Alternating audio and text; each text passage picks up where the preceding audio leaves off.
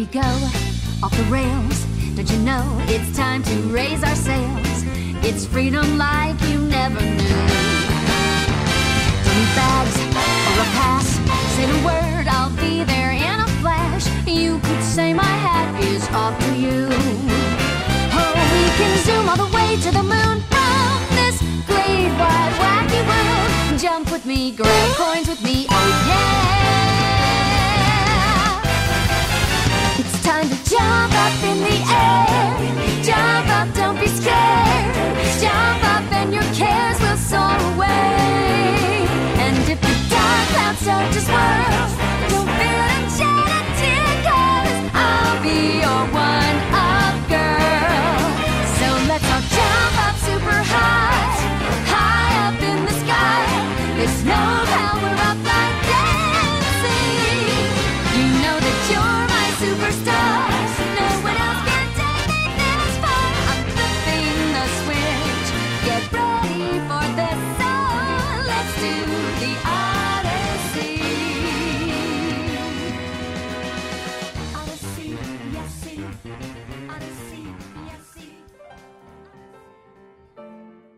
大家好，欢迎收听新一期饭堂电台节目，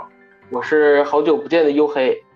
呃，听着这个背景音乐，我想大家已经知道我们今天要聊什么了，就是最近任天堂推出的，再一次引爆了全球媒体和玩家的超级 IP《马里奥奥德赛》。然后今天我们请到了两位马里奥资深玩家，跟我们一起聊聊这一款超级大作。首先，请他们做一下自我介绍。我先来吧，我我不是资深啊，我我我是梦魂。嗯，大家好，我也不是太资深啊，我是金属，也就玩了玩过六四啊，什么银河之类的，但我觉得奥德赛还是挺好的。OP 过了之后，咱们这个这个背景音乐是呃一位听众啊他制作的，呃这位听众叫 Relink 啊，然后他非常的热心，做了好多这个不光是马里奥，还有这个呃口袋妖怪啊，很多很多的这种音乐都用电脑制作的，然后我们以后都会在这个背景音乐里啊播放。哎，这种会画画的，会做音乐的，都是巨姐，都是大触啊。希望这种人越来越多的加入到我们电台中。那咱们就闲话不多说，直接介绍游戏吧。首先，我想问一下两位，就是先给大家介绍一下，这到底是一款什么样的游戏吧？应该有很多像我这样的新玩家，对看了视频之后可能有点迷茫。金属给我们说说，这到底是一款怎样的马里奥游戏？嗯嗯，对于咱们这个国内玩家来说，可能人们提到超级玛丽，可能想的就是红白机上那个从左往右走，顶蘑菇、踩蘑菇，然后到最后摸旗的那个。可能要是稍微多玩一点的话，可能玩过一些 3DS 上的呀，或者是 V 上的一些版本。可能他们玩的这些个版本玩法都不太一样，有横版的，有有 3D 的，有闯关的，有做任务的。那咱们奥德赛这个版本呢，它其实是一个，总的来说是一个，在一个大的地图里边去自己发现发现亮点、发现任务，自己去寻求游戏目的的这么一个版本。它总的来说和六四比较更像一些，可能那些只玩过从左往右走到头那种过关式的玩家可能会感觉到非常的新奇。嗯，咱们这款游戏比六四更加深入的就是它是一个纯粹的一个开放世界，把你扔到一个场景里之后。你基本上它只会提示你一个最基本的目标，其余就是你自由的去探索，在一个完全三百六十度的一个有纵深、有有有很大的一个环境的一个场景里边，自由去探索，去找自己的秘密，来获得乐趣。它的目的性并不是有像平时的游戏这么强，比如说像银河里边，它给你一个条条件、一个提示，让你去猫哪个地儿，去打哪个怪，而这回真的就是你自己想怎么做就怎么做。所以说，我觉得它应该是一个沿袭了呃六四版本的传统，但是又更加加入了近几年的游戏概念的一款全新的开放世界的 3D 冒险游戏。那应该就是一个，应该说是，就算你玩过六四，它对你来说也只是一个熟悉但又陌生的、完全新新模式的现次时代的马里奥游戏，是不是？对，就算我玩过六四的话，它和六四也是非常的不一样的，因为毕竟也隔了这么多年，小二十年了，它肯定在制作理念上更加符合咱们现代人的思路，以及由于呃呃机能的提升，它做的更加的完整，更加的具有那种探索的意味。再加上之前还有好几个作，比如像《塞尔达旷野之息》，包括之前其他的一些个开放世界游戏的探索，也让这款游戏凝结了前几款游戏的经验和教训，做的可以说是尽善尽美，就这么一款。那梦魂呢？你觉得这是一个怎样的游戏？嗯，我觉得这这是一个就是嗯更注重更注重新新人玩家的一个游戏，就是一个马里奥游戏。就是之前的话，之前的游戏可能嗯偏重偏重核心一些吧。然后这一座就是感觉特别的特别的照顾新人。包括这个操作上，就是嗯体，它注重体感，然后然后那个关卡的设计啊，打的 BOSS 呀，然后也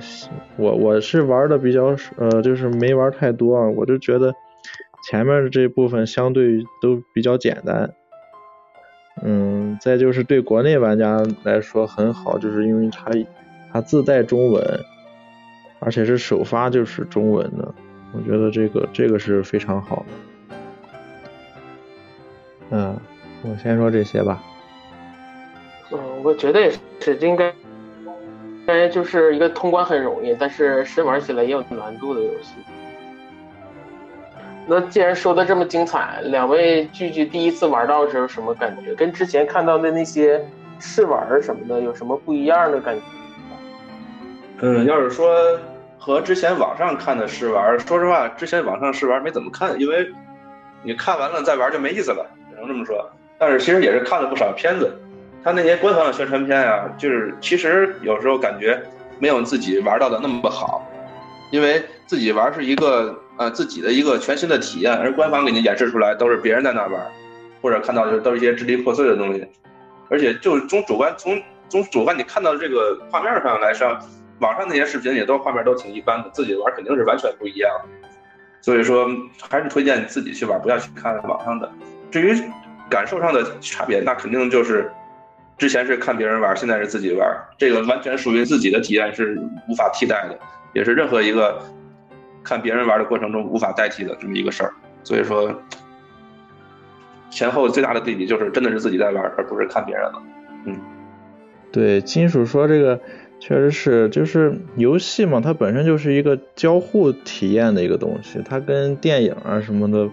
音乐不一样，就是它你必须玩你才能感受到它的那个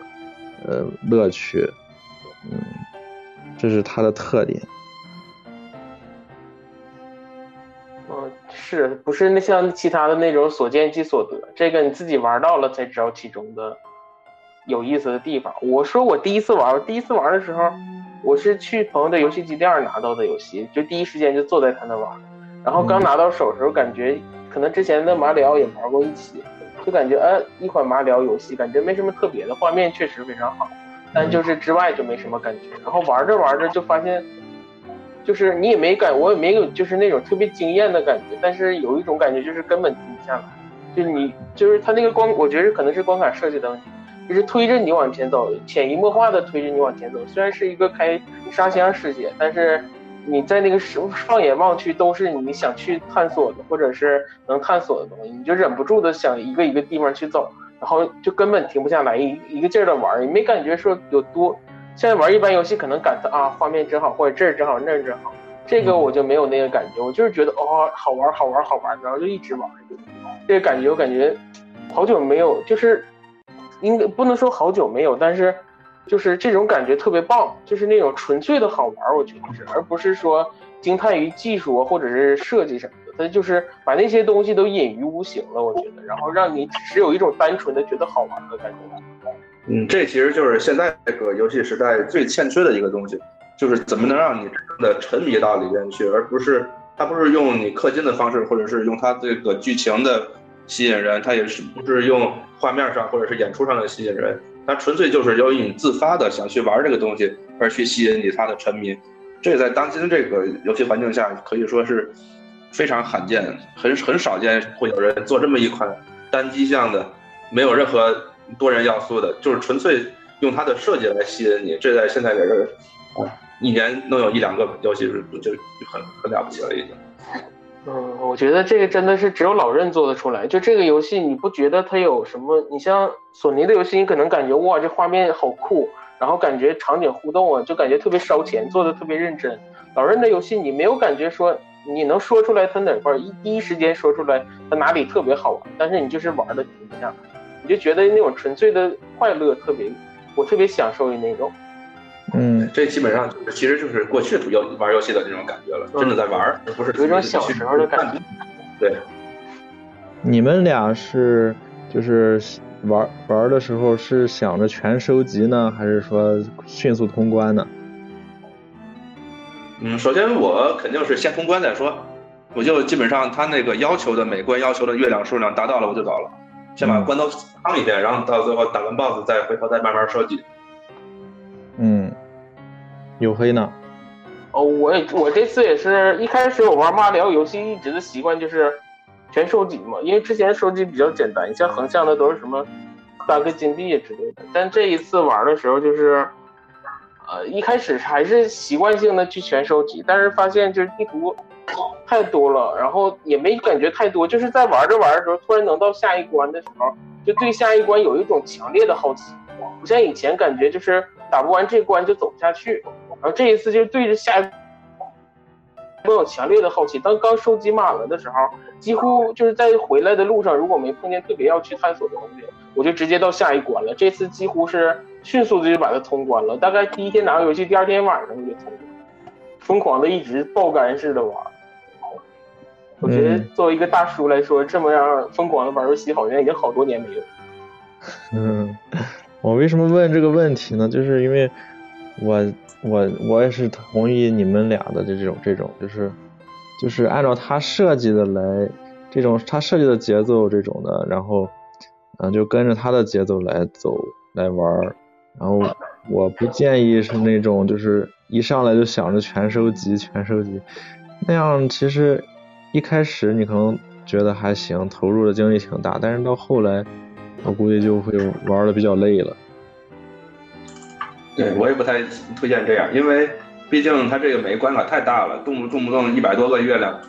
等你在这里卡住了，你后边都玩不上，玩不到了，等后一点点的疲态，就后面接触不到的。还是应该最好把它都玩一玩，然后再慢慢来，我觉得可能会更适合现代人的思路一点。特别是它这个还有便携模式，你平时坐车啊，或者是出去玩啊，玩一玩个其他的小关卡也都挺好的。对，应该也是配合 Switch 这个有掌机性质的主机的这种玩法。对，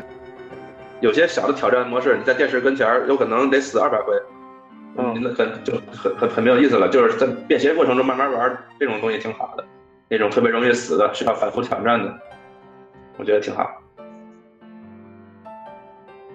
这就是掌机的变性了。那说完第一次，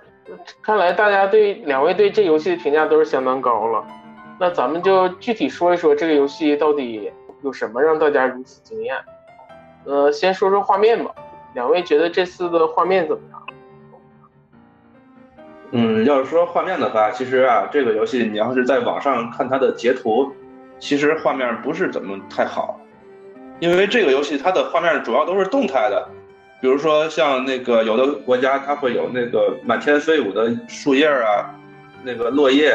或者是那种水面的效果，它都是动态的一种效果。你只看截图的话，会发现它其实也就那么回事儿。所以说，只看截图来判定画面，在这游戏中真的是不适用的。它的光影和那些个随风摆动的东西都是一种动态的一个场景，把它们都算上，这个画面就可以说是，应该是 NS 里目前首屈一指的了。毕竟塞尔达它本质上是一个 VU 的游戏，它移植过来而已，而奥德赛是真的是，可以说画面上应该是没啥可挑的，只要你玩进去就好，千万别看网上的截图，特别是包括那些个水下关卡呀，因为以前人们总会有一个就是水下。那个不适那种感觉，就是以前玩游戏，像那种潜水的关卡会觉得很很不舒服。但是这个这代里边，它的水下里边那个花花草草那些水草啊，和光影的效果，让人就是打消了或者说减减少了这种水下的不适感。这都是它它的那个画面提升和它周围环境做得好带来的影响。总体来说还不错，毕竟也是次时代了，也也是幺零八零 P 了，这东西都做到了，这个画面就真的挺不错的。稍微美美中不足一点的就是城市那一关，还是像初见一样，就是那些高楼大厦弄得稍微有点有点那画风有点诡异。我还是有这个有这么一个想法，可能那些个过于重复的高层上的样式会有一种比较怪怪的效果。我觉得大多数的关卡的效果都还挺好的，城市内关是另一种风味儿，不知道你们怎么看？嗯，我觉得这个这一座这个色彩特别突出，就是色彩嗯很丰富，然后很艳丽。嗯，就是给人感觉就是赏心悦目，嗯，然后，嗯，这个动作表现上也也挺好玩的，就是一些动作细节上的，呃，然后马里奥还还还在那个收音在那个录音机前面跳舞啊什么的，啊，这种小的动作设计，啊，我就挺吸引我的，觉得挺好玩的。其实他的互动不只是那些个，还有那个他人身上那些个鼻子都在来回晃动的，还有他，比如说你把这个角色你晾那晾一会儿，他自己会在那唱歌，会打打打瞌睡，会躺地上睡觉，会做出各种各样的看三分钟不带重样的，而且他会在各种的场景中，比如说冻得直打哆嗦，或者是热热的扇扇子，就是他这种小小地儿做的都是非常到位的。对，还有一个就是我刚才没说的，就是像以前马里奥游戏有好多。比如说大面积的地面或者大面积的白墙，会显得很单调。这会儿你仔细看那个白墙和地面的材质都做得非常好，沙子就是沙子，然后墙上也都是那种很很很很很有很有现代化气息的，不是那种就拿大多边形去来来来表示的那种感觉。就包括那些纯粹多边形的那些个挑战关卡，就像堆积木一样那种关卡，你仔细看它的材质做的都挺好的。嗯，那我第一感觉也跟。金属差不多，就是这一做的，我感觉就是能看出来，它已经不是上一个时代 vivo 那个时代的游戏了。就是重点表现是在，我觉得是在细节上，就像金属说的，就每一种东西的，就是那个材料的质感特别好。就包括一开始的时候，就是马里奥的那演出效果，就是因为马里奥马里奥是主角，每一代他是最明显的。你就看他一开始在演出里边的那个，无论是帽子还是身上牛仔服那个纹理细节，已经做得更好。还有那头发，那头发其实挺难表现的。都都做的都挺好的，而且我告诉大家，一定要用电视玩，而且要挑最好，如果有条件的，挑一个好电视，然后跟你玩掌机的时候的那个画面细节真的很不一样。那个电视看起来那个细那些细节那些材料的真实感更强。嗯，这个游戏当时还有媒体媒体评测过，就是当掌机模式和电视模式的情况下，它画面会有一定的损失。它不是分辨率的压缩那种损失，它会删掉一些远处的那个东西，或者是去掉一些光影效果。所以说，如果尽量用电视玩，可能画画面上会更好好很多。而且这次，嗯，马里奥游戏每个动作，而且这次帧数特别足，而且就算 TV 版的情况下，帧数也是我感觉非常足，根本没有卡顿，而且动作十分流畅。而且这一次当当你玩的时候，它是有一些就是。呃，过程中剧情的那个演出效果演出的，我觉得那些都做的特别震撼。然后可能也是这一次，我觉得那些演出特别好，就是那些过场动画做的非常有张力，而且也不失一些有意思的细节。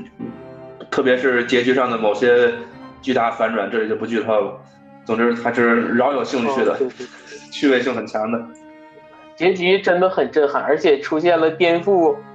也不能说颠覆系统系列的，应该说是。终于把某些事儿终于说对对对对，把把有些事儿，大家的猜测就是终于给了一个答案。他把一些个江湖传说或者一些梗，就真的体现出来，也是对自己的过去对一直回避剧情的一种一种解释吧，算是有许多之前世界观里解释不清楚的事儿，在这代里边其实都给说明白了，包括老多特别远古的游戏里的设定，这代都都给找回来了，都给说说说圆了，反正。之前那些支离破碎的那些世界观都给说圆了，还是挺不错的。我觉得老任这这几年可能也都是有这个趋势，就越来越重视原来他们最不重视的剧情这一块儿，把好多东西都是归成像塞尔达，它就归成系统。马里奥这次也是真的把真的有一个所谓的不是那么那么一个简直简单的一个剧情，就大家玩了开头就知道结尾。这次玩了开头你也知道结尾，你觉得你大概想得到，但是也绝对有你想不到的。对，它其实就是更更更适应现代人的这种有娱乐性或者有探究性的这么一种感觉。它并不是简单的把它模式化的做出来就完了，它也会留出一些梗出来，或者留出一些大家谈资出来，也符合现代人的这种聊游戏的这种需求。总之能看出来他的思想上的变化，就是说他要造出来一个真正的一个新鲜的东西，而不是一个我只把游戏做好就完了，有周边的东西我就都不管了，不会的。嗯。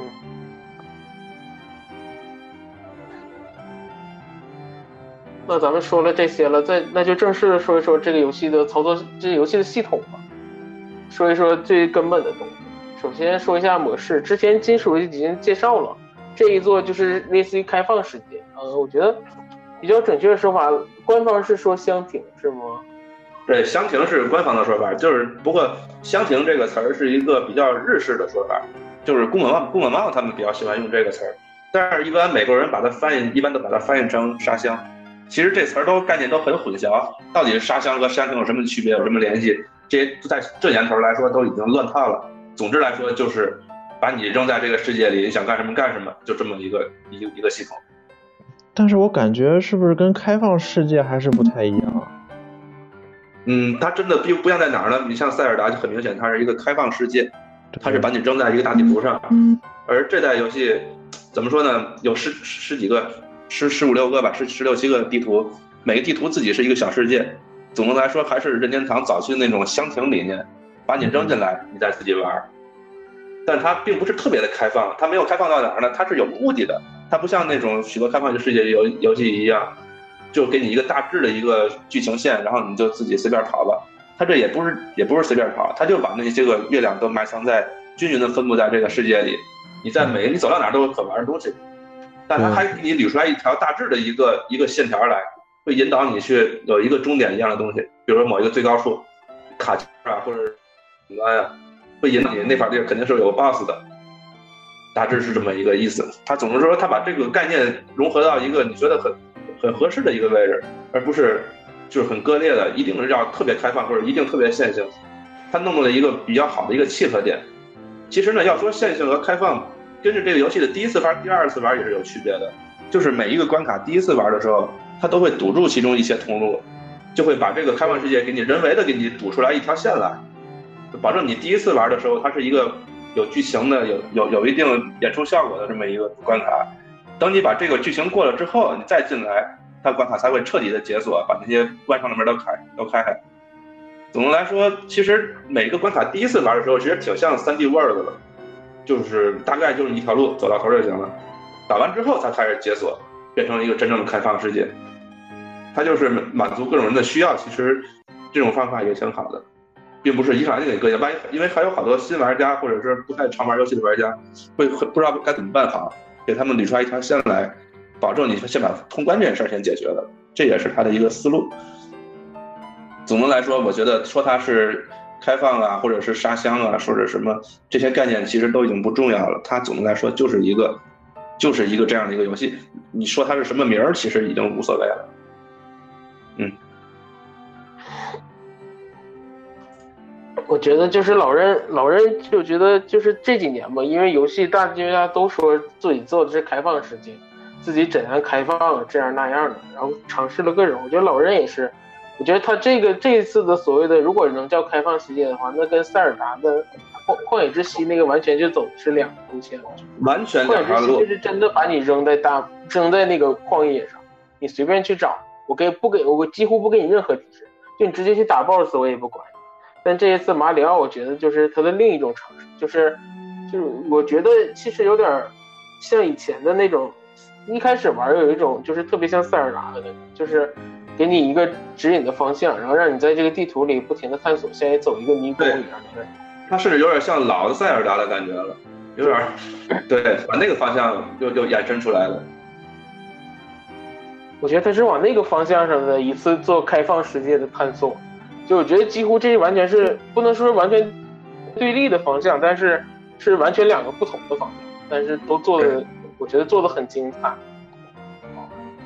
而且你通关之后，你每次到关卡的时候，他会告诉你。对，我觉得这个点也是因为马里欧嘛，它跟塞尔达不一样，玩塞尔达的一定都是核心的玩家，就最核心，几乎就可以说是最核心的那部分玩家。而玩马里欧的大部分其实不是核心玩家，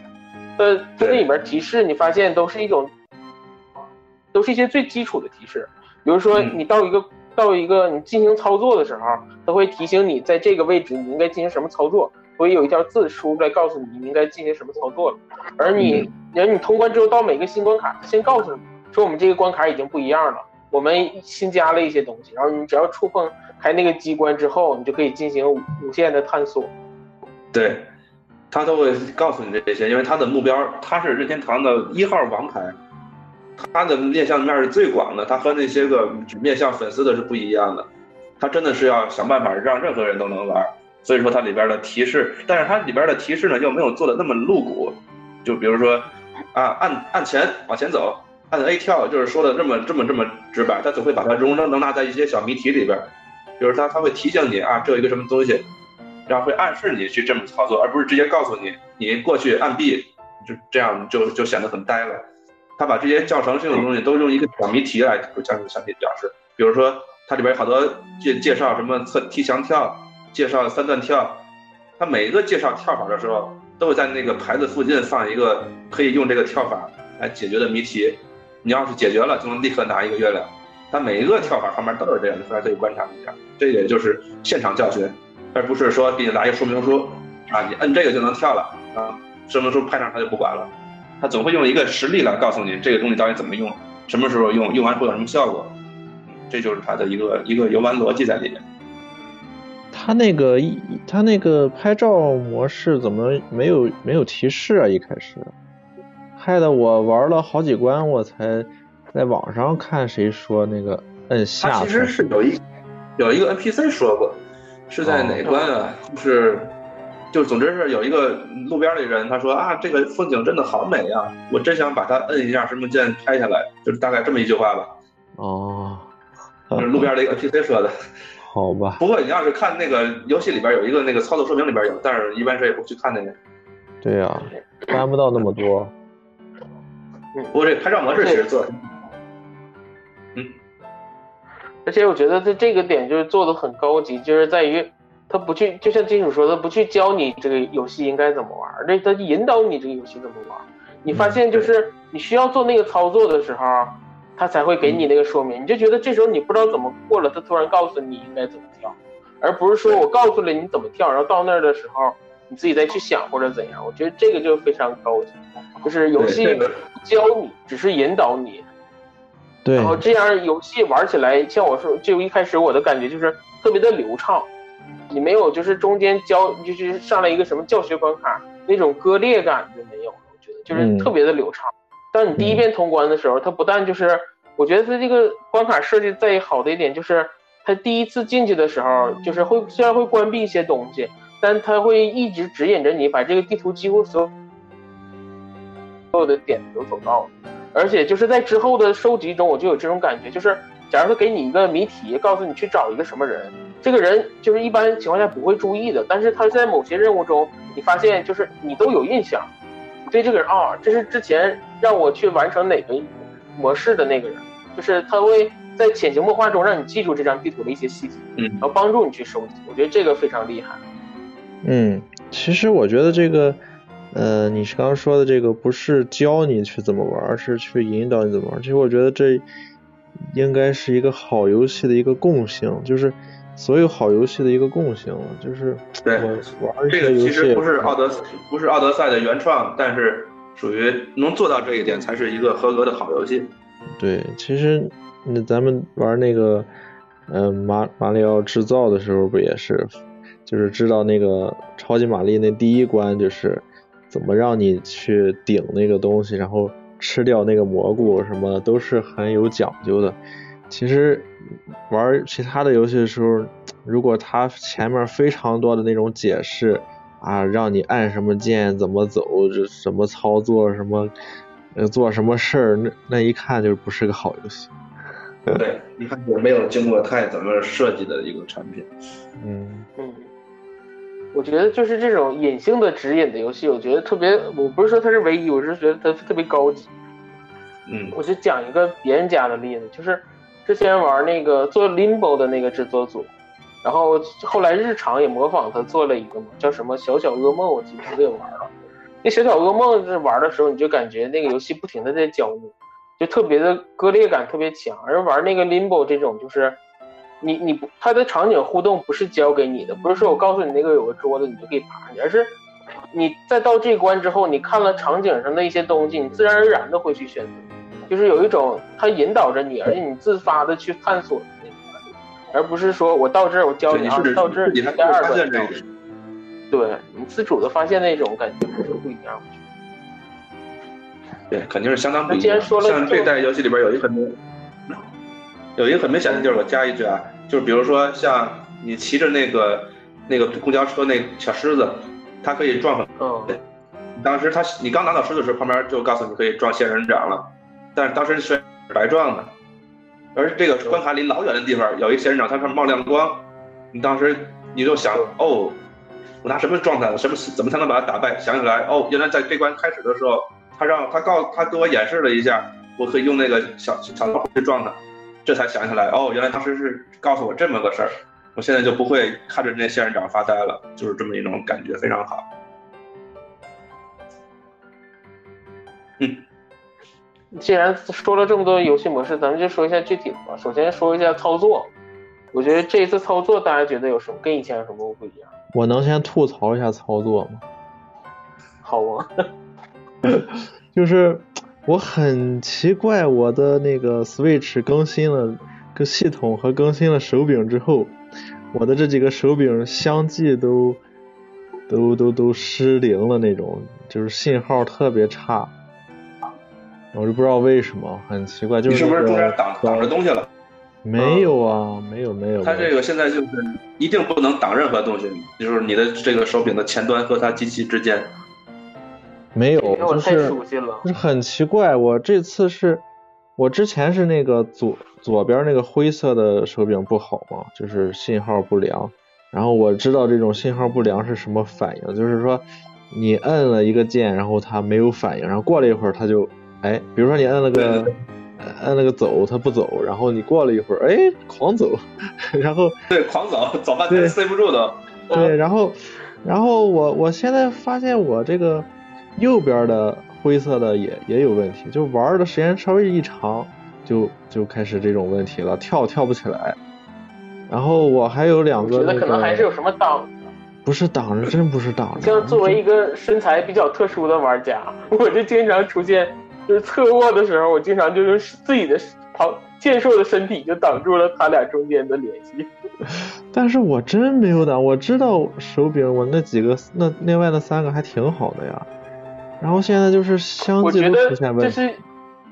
这就是老任厉害的地方，他不告诉你手就是怎么样，他只他不告诉你我出了新手柄，对呀、只是觉得你在玩这个游戏的时候，你是不是应该应该去网上找一找有更适合这个游对戏的？对对对对对对对，我就是，哎，怎么老出问题？是不是想让我买这个红的，双然后红这时候你就突然发现你的那个就通知里蹦出了那个限定版的广告，是吗？对，这个手柄不良，其实归根结底还是那个小海绵的问题。当然你要不补也没事儿，主要其实就是一个是，嗯，不能离它太远了；一个是，尤其是左手柄中间不要和它有任何的障碍物。我经常就就是有，比如说翘个腿啊、翻个身啊，一不留神那左手柄就埋到呃身子里边，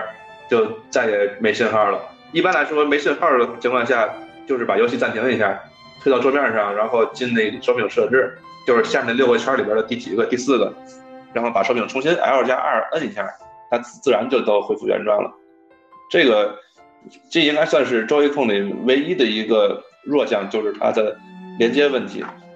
当然了，周易控其余的百分之九十九都是它的强项。这个游戏可以说简直就是，我甚至都怀疑，可能 NS 究其一生都不会有再比这个更好的周易控的适配的游戏了，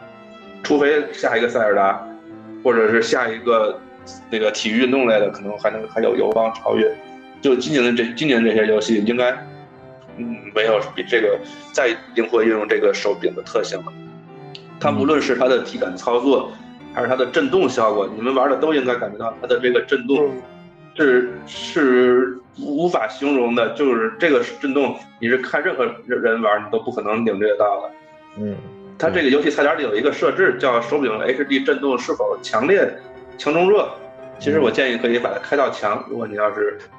有有这种感受的话，它会感觉非常爽。比如说人走走在草地上或者骑摩托车的时候，那个嗡嗡嗡的那种感觉，就是任何体验都不可能替代的。它整个全程都在一种那个适应性的一个震动之中，它的震动都是能让你觉得这个震动它不是诚心的震给你看的。比如像我们玩之前玩过的一些游戏，比如说场景中一爆炸它会震动，这个震动你感觉不到它的震动，它的震动从头到尾都是你你你感觉不到的，它是完全就融入到你的这个游戏体验之中了。你不会是觉得它啊它震了一下，哦它不震了，哦它一会儿又震了一下，没有这个，就是你开摩托车时候自然的就像摩托车一样，它的一模一样的震法。你走草地上就是自然的草地的震法，你从天上掉下来咣当掉地上，那就是掉地上的一下震。它所有的震都是都是按照真实的那种感受去来做的，而不是说就是像平时一样那样做的。这种东西可以说是非常耗时耗力的，给各种各样的材质场景去定制这个震动的感觉。嗯，您可能很很难再有什么游戏能做成这样了，除非以后再来个 NS 第二款塞尔达之类的，就是那种能做出五六年的那种游戏才能做到这样。对，确实是。然后像赵一控的那个体感也是，嗯，咱们得有多久没有玩过体感的游戏了？体感的这种正经游戏，不是那种趣味游戏。天空之剑是最后一个了？嗯，感觉从 V 开始到 V U，老任一直在找，就是这个体感和核心游戏结合的那个点。就就是这之前没有结合了。可以说《天空之剑说它是成功或者失败，都有人说，但它确实可能确实最后一个真正的用体感来玩游戏的游戏了。再往之后，Viu 里出的那些大多数都是体感，都是二五眼的。当然了，那个奥德赛这个游戏它也不是纯体感的，它只不过是可选性那种体感，就是你可以体感，也可以不体感。就是如果你要是玩体感的话，你会发现它的很浑然天成，它并不是那种啊，就是很很很很朴实或者是很机械化、很脸机械性的让你晃一下之类的。对机械性的，啊，请你晃一下，啊，请你往左边掰一下，就是这个东西都是一种比较比比较深入的一种体感的游戏方式，而且他还给你做出了另一种选择，就是你要是不喜欢体感，我也不强迫你体感，你所有体感的操作百分之九十都是会用按键来代替的，当然有个别的操作是代替不了的，就是大多数操作都是可以代替的，不像天空之剑似的，你不可能不用体感，你没有非体感的选项。这个游戏基本上就是你想玩体感，你也能玩的很很很嗨；你就是不想玩体感，你就是腻味体感，你也能按纯手柄也能玩的。嗯，体感和手柄按键还可以结合着来，对吧？你像那个，你像那个呃，用那个 Pro 手柄，你也可以往往左或者往右甩一下，然后它是那种大回环似的那个甩帽子。嗯，而且这一次就像金属说，就是体感的方式特别自然，就是甩帽子，你这真的是甩一下手，就是那个对应特别好。但是我要说，这这一次，因为它加了好多，就是只有体感才能去完成的动作，就是比如说体感和按键结合的这种，就是经常在有我玩一个解谜的时候，就是比如说那个一个你跳起跳得更高，你需要摇一下手柄，然后有时候你飞得更快，需要摇一下手柄。我之前就卡在一个地方，就是控制那个那个飞行的炸弹，你就怎么飞也飞不过去，就距离差很多。用了各种方式，就是去延长的那个那个就是炸弹的时间，发现都不行。当我玩到第几遍的时候，它突然底下提示说，你这个时候晃动你的抓位控，它就能飞得更快。我当时就想死。有那个摁 Y 可以飞得更快，然后晃动可以飞得更更快。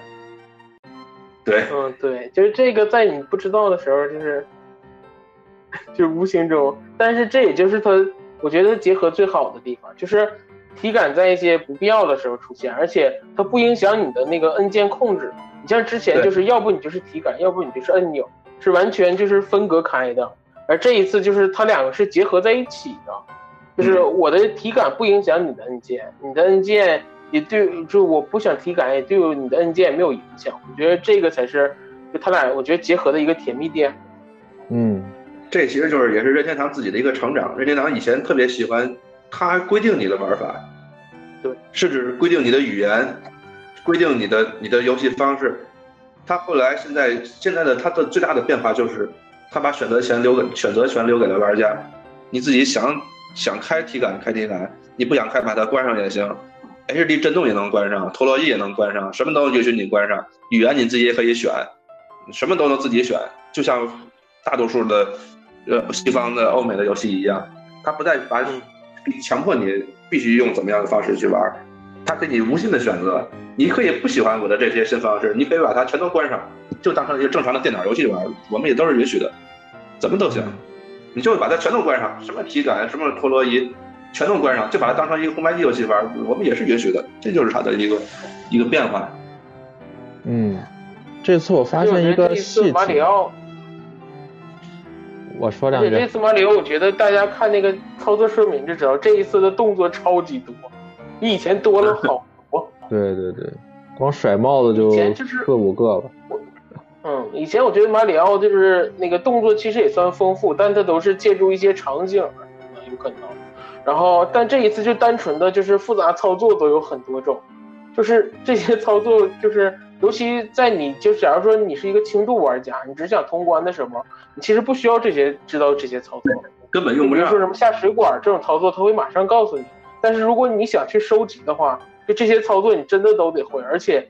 他那个操作不但是变复杂了，而且之间的配合更多了。我记着对，尤其玩那个这他们中间有个收集元要素是跟那个乌龟赛跑，哇，里边就啊用到各种二段跳啊什么的，我当时跳的就是硬练的，我这种动作苦手玩起来就特别想死。那龟兔赛跑真的是这游戏的一个很大的一个精髓了。他那个五个五只小乌龟，简直就是五个人五个示范玩家，从最不会玩的到最会玩的。尤其后来那个闪光乌龟，那简直就是神一样的路线，一路上全都是接接连的二段跳或者接连的踢墙，基本上就是向玩家示范怎么去玩。有许多人都是在那个小乌龟里面才知道啊，这游戏还能跳两下，还能踩着帽子再往上叠着跳，一下子就开眼了。而且就是这这那些操作都特别核心，就是完全是是特别考验你的那个那个操作的那个细微的那个程度。就像那二段跳都是好多个，都至少得是三个按键到四个按键左右之间的配合，而且要求你这个这么这么复杂的按键呢，但你要是不会的话，也不影响你通关，不影响你看结局。它只不过会对一些个特极个别的几个星星呃那个月亮的收集会提升难度。它就是巧妙的把这个很难的东西变成一个高手项的一个东西，只用来你全收集的时候才不得不用，平时你不用也没事儿。这就是它的一个高明之处。它并不像有而且你能的游戏，看出来，你不弄不行。对，你像第一个乌龟，你去跟乌龟赛跑的时候，你你第一次没有那个金色乌龟的时候，其实你只要熟悉线路，你只要中间不出现失误，你就其实是跑得过那些乌龟，而且会领先很多。但是，当你想去拿想去全收集拿到第二个的时候，你就发现哇，它有就是你跟着那个金乌龟走的时候，你就发现它有各种神奇的操作。跟它的骚骚操作有有一个至今我不知道怎么摁的，就是那个城市那关，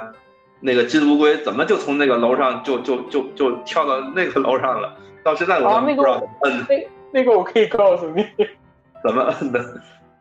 那个是啊，我在节目里说点聊一点题外话，就是摁一下那摇，就是你到那个杆儿那块儿，它是不是把你射出去吗？对，然后再射出去，你落就觉得已经距离差不多的时候，你用一个前扑，它就扑到那个那个钢管的平那个钢的平台上了，然后你就可以上去。可是当时我帽子还在头上呢，我扑谁？那不是扑帽子的动作吗？不不，不用帽子，不用把帽子拿出来，你就是一个下坠，然后一个摁 Y 一个动作，就是这一做，就是用扑的这个特别多，这些都是哎就是原来马里奥里没有的，都是这里新加的，所以对于咱们这种就是老玩家的话，你可能不适应，但是那个真的需要练，不然的话其实很多关原来也有。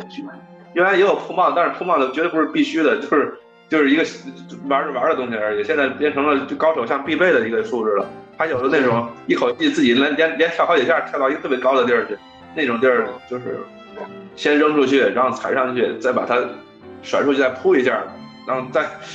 叠起来好几样才能上那个平台。嗯，这这个游戏，但是它所有这些东西还是那句话，它跟主线剧情没关系，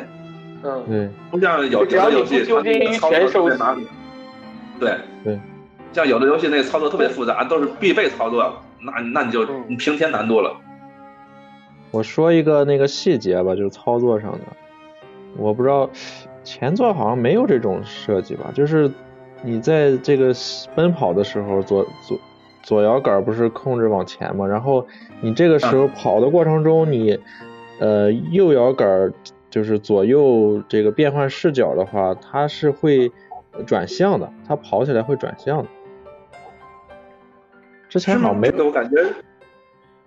因为以前的马里奥游戏基本都是固定或者是推荐视角，它自动转的，嗯。也不就是像六四最明显，六四是没有镜头这个概念的，没有右摇杆，所有右摇杆都是电脑自动替你都设计好了的。嗯像后来的银河什么的，也几乎都是这样。也也就但但是银河里边也有微调的可能，但是一般人不会去微调，因为它这个球它就是就这么大，你也不用四处乱看的。嗯，对其实银河总的来说还是比较线性的，就往往前走，你不用老来回左右看。而像六四这么古老的游戏，它也没没弄这个机制。其实这倒现倒倒倒是现在的游戏的标配了。这个自己调视角可能有一开始不太适应，其实我，然后到后来还好点了，现在好多了。因为现在的游戏是这个倒是现在主流的一种做法，主要也是这代游戏地图太大了。你像嗯六四里边最常见的一种场景就是扒着墙边儿，比如有一个山，山上有有一条土道转圈儿，的路很窄，嗯你你就向左和向右、向上向上下，没有太多的场地。这在哪行？这在一个场景扔到地上去，嗯，太大了，你不四处看没法看。还有好多犄角旮旯的地儿也也需要看，嗯经常在角里发现一个奇诺比奥在那里守着你，再一个你根本摸不着的地儿，都不知道怎么上去的。对，而且这一次真的，我觉得他这个体感做的很好，而且而且他这一次玩的时候推荐就是推荐你用那个所谓的两个招控的双双节棍操作方式，而且这个操作方式应该是最好，就无论你就是这个游戏你几乎如果你要是一个核心玩家，你想全收集不用体感是做不到的，好多地方必须用体感。然后，所以他推荐你这种方式，其实不是比普普手手柄操作起来更方便，而且你适应了这些之后，其实它对你更有利，而且不会产生一种像你像之前的核心游戏里用体感最大的问题就是误操作的问题，就是经常体感会打扰你一些很多的操作，比如说方向指向不对，或者是那个，比如说它那体感不够敏感，那个有延时之类的。有人这一次吧，嗯，它这里面都是特别辅助的，但是有好多地方你都是不得不用的。但是你用起来你，说实话你不太会感觉到体感的存在，你只是就是感觉像多了一个按键一样的感觉，是对，特别好就是。多了一个按键。嗯，而且不用像那些什么其他家的手柄，在各种地方给你加一些按键。我觉得用了这个之后反倒更自然。对，那说完了操作，咱们就说一说这一座的核心吧，就是新的系统，最新的系统，就是跟其他的马里奥都不一样的那个系统，就是传说中的附身系统。两位说说对这个新系统感觉玩起来如何？嗯，我觉得附身系统主要是首首先啊，这个概念其实也不新鲜，说白了就是就是变身。咱们从 FC 上就玩过许多这个角色吃过什么就变身了，但是它这个主要是你变身的对象是未知的，就是比如说啊，咱回到 FC 上游戏，比如说有一游戏你是一个人儿，走着走着吃了一个什么东西就快变成兔子了，就变成小小狗了，就会变操作。但是你你是之之前知道的，我吃了那个变成兔子，我吃的只是一个兔子标志的一个金币而已。而这游戏不一样，你你要变的东西它本身是活的，你是把它变成了它那个样子，嗯，然后你去操控它，是人附身上去，这个过程就有了很多未知的元素。像我们之前玩的星之卡比，你可以把对方的一个，比如说对方一个发火的一个怪，把它吸过来，然后吃了，你也变成火。这个是卡比把人家的技能吸收过来，然后变成了卡比的一部分。而这个奥德赛是不一样的，你你是是你这个钻到人家身体里边去，使用人家的机能，整个变成人家了。而这个过程中，对方也是活的，我方也是活的。你等着进入他体内之后，就开始操控他。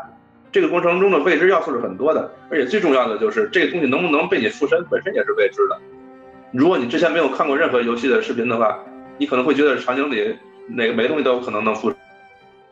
结果事实上也不是都能附身的，有好多就是单纯的小怪而已。所以说你可能会拿着帽子去挨个试啊，这个能不能附，那个能不能附。等到你玩到最后才发现，这游戏里边能附的东西大概这么几十种。哎，有有有有些是你一下一下就能想到的，有的是你不你不真的猫过去就不不敢想，这个东西居然也能附身。比如有一些个不是动物的东西，有一些死的，有一些场景里的东西，你发现完，这玩意儿这玩意儿你你不去扔过去，你根本不知道，你不扔出你不扔真的扔出去，无法想象这东西也能附身。这就是一种对于未知的探索和那种惊喜感并存的这么一种一种一种一种场景。但是当然了，你弄附身完之后。获得他的能力，这个本身其实倒不是奥德赛的一个亮点，这个东西早就有了。但是这个探索的过程和他的这个对未知的这种期盼，是一种对这个传统玩法的一种极大的一个革新，会让让你去自己去探索，而不是照着说明书看啊，我吃这个变这个，吃这个变这个，那就是两码事了。其实这个附身主要的作用就是让你去解谜嘛。然后有的时候玩着玩着，可能，嗯，就就因为你可能今天玩了，然后第二天再玩的时候，我就忘了，可能这个忘了哎能附身了，结果结果有的时候，呃，就是你打了几几遍，哎，怎么过不去了？然后突然你想想，哦，那原来能附身，然后再再那个甩一下帽子，哎，哦，原来是这么这么过，也也挺有那种惊喜感的成就感。他这个，我觉得这个附身系统跟原来最大的不一样，就是原来的马里奥，你吃到了花，你你还是马里奥，对，只是你你多了一项功能，比如说能扔一个子弹，或者是能飞一下之类的。但这次就是你附在一个完全新的东西上，你就是几乎变成了那个东西，你马里奥的一切都没有了，你也不知道这个东西能不能跳，你也不知道它能怎么样，就是完全变成了一个新的一个，就是完全变成一个新的角色。我觉得这个是最有意思的。比如说你附到一个，附到一个那个，就像第一次附到那个那个力宝宝身上，你发现啊，力宝宝能跑能跳。你当你附在别的身上，你发现你不能跳了，你就需要另外一个思路去解开这个谜题。我觉得这个是最好玩。嗯。然后我觉得这个是好玩的一部分，另一部分就是你有时候你找不到附身的，你才着急了。就是你平时啊附身就开始玩了，但有时候你发现面前你需要附一个东西能过去。结果你周围没有这个东西，或者这东西你又想到哦在哪儿呢，在老远老远的一个地儿了。比如说有的关卡，你知道那个炮弹，炮弹这个东西在关卡里边，咱们一开始看预告的时候我觉得啊炮弹这东西太王道了，你吃了之后就可以满世界飞了。一发现炮弹它只能在一个平面里飞，它不能串行。对，炮弹不能串行，就导致它这个整个地图里就只能在一个平面，它高度不能变。对，完了。整个这场景里边，你你想吃那东西跟你不在一层上，你这个就就白附身这个炮弹了。你得满世界去找哪个哪个炮弹才能跟它是正好一层的。对，这个过程整个就塞尔达化了。像附身系统，像塞尔达假面里边，林克可以吹一首歌，不是吹首，就是那个可以冒一个面具就变成变成另一个系统了。那可是随便变的，你可以在场景里边咵一下就变成格隆了。而这个是好多时候，就像金主说的，就是你面前突然发现有堵墙，你知道啊，这个场景里有一个炸弹，但是你你接下来想的就是怎么把那个炸弹，因为炸弹可能离你很远，或者跟你不在一个一个平面上，你就得想怎么把它弄过来，怎样找，这也是一个乐趣，我觉得。那说那玩了这么多附身，两位最喜欢哪个附身？觉得哪个附身最好玩，最有意思？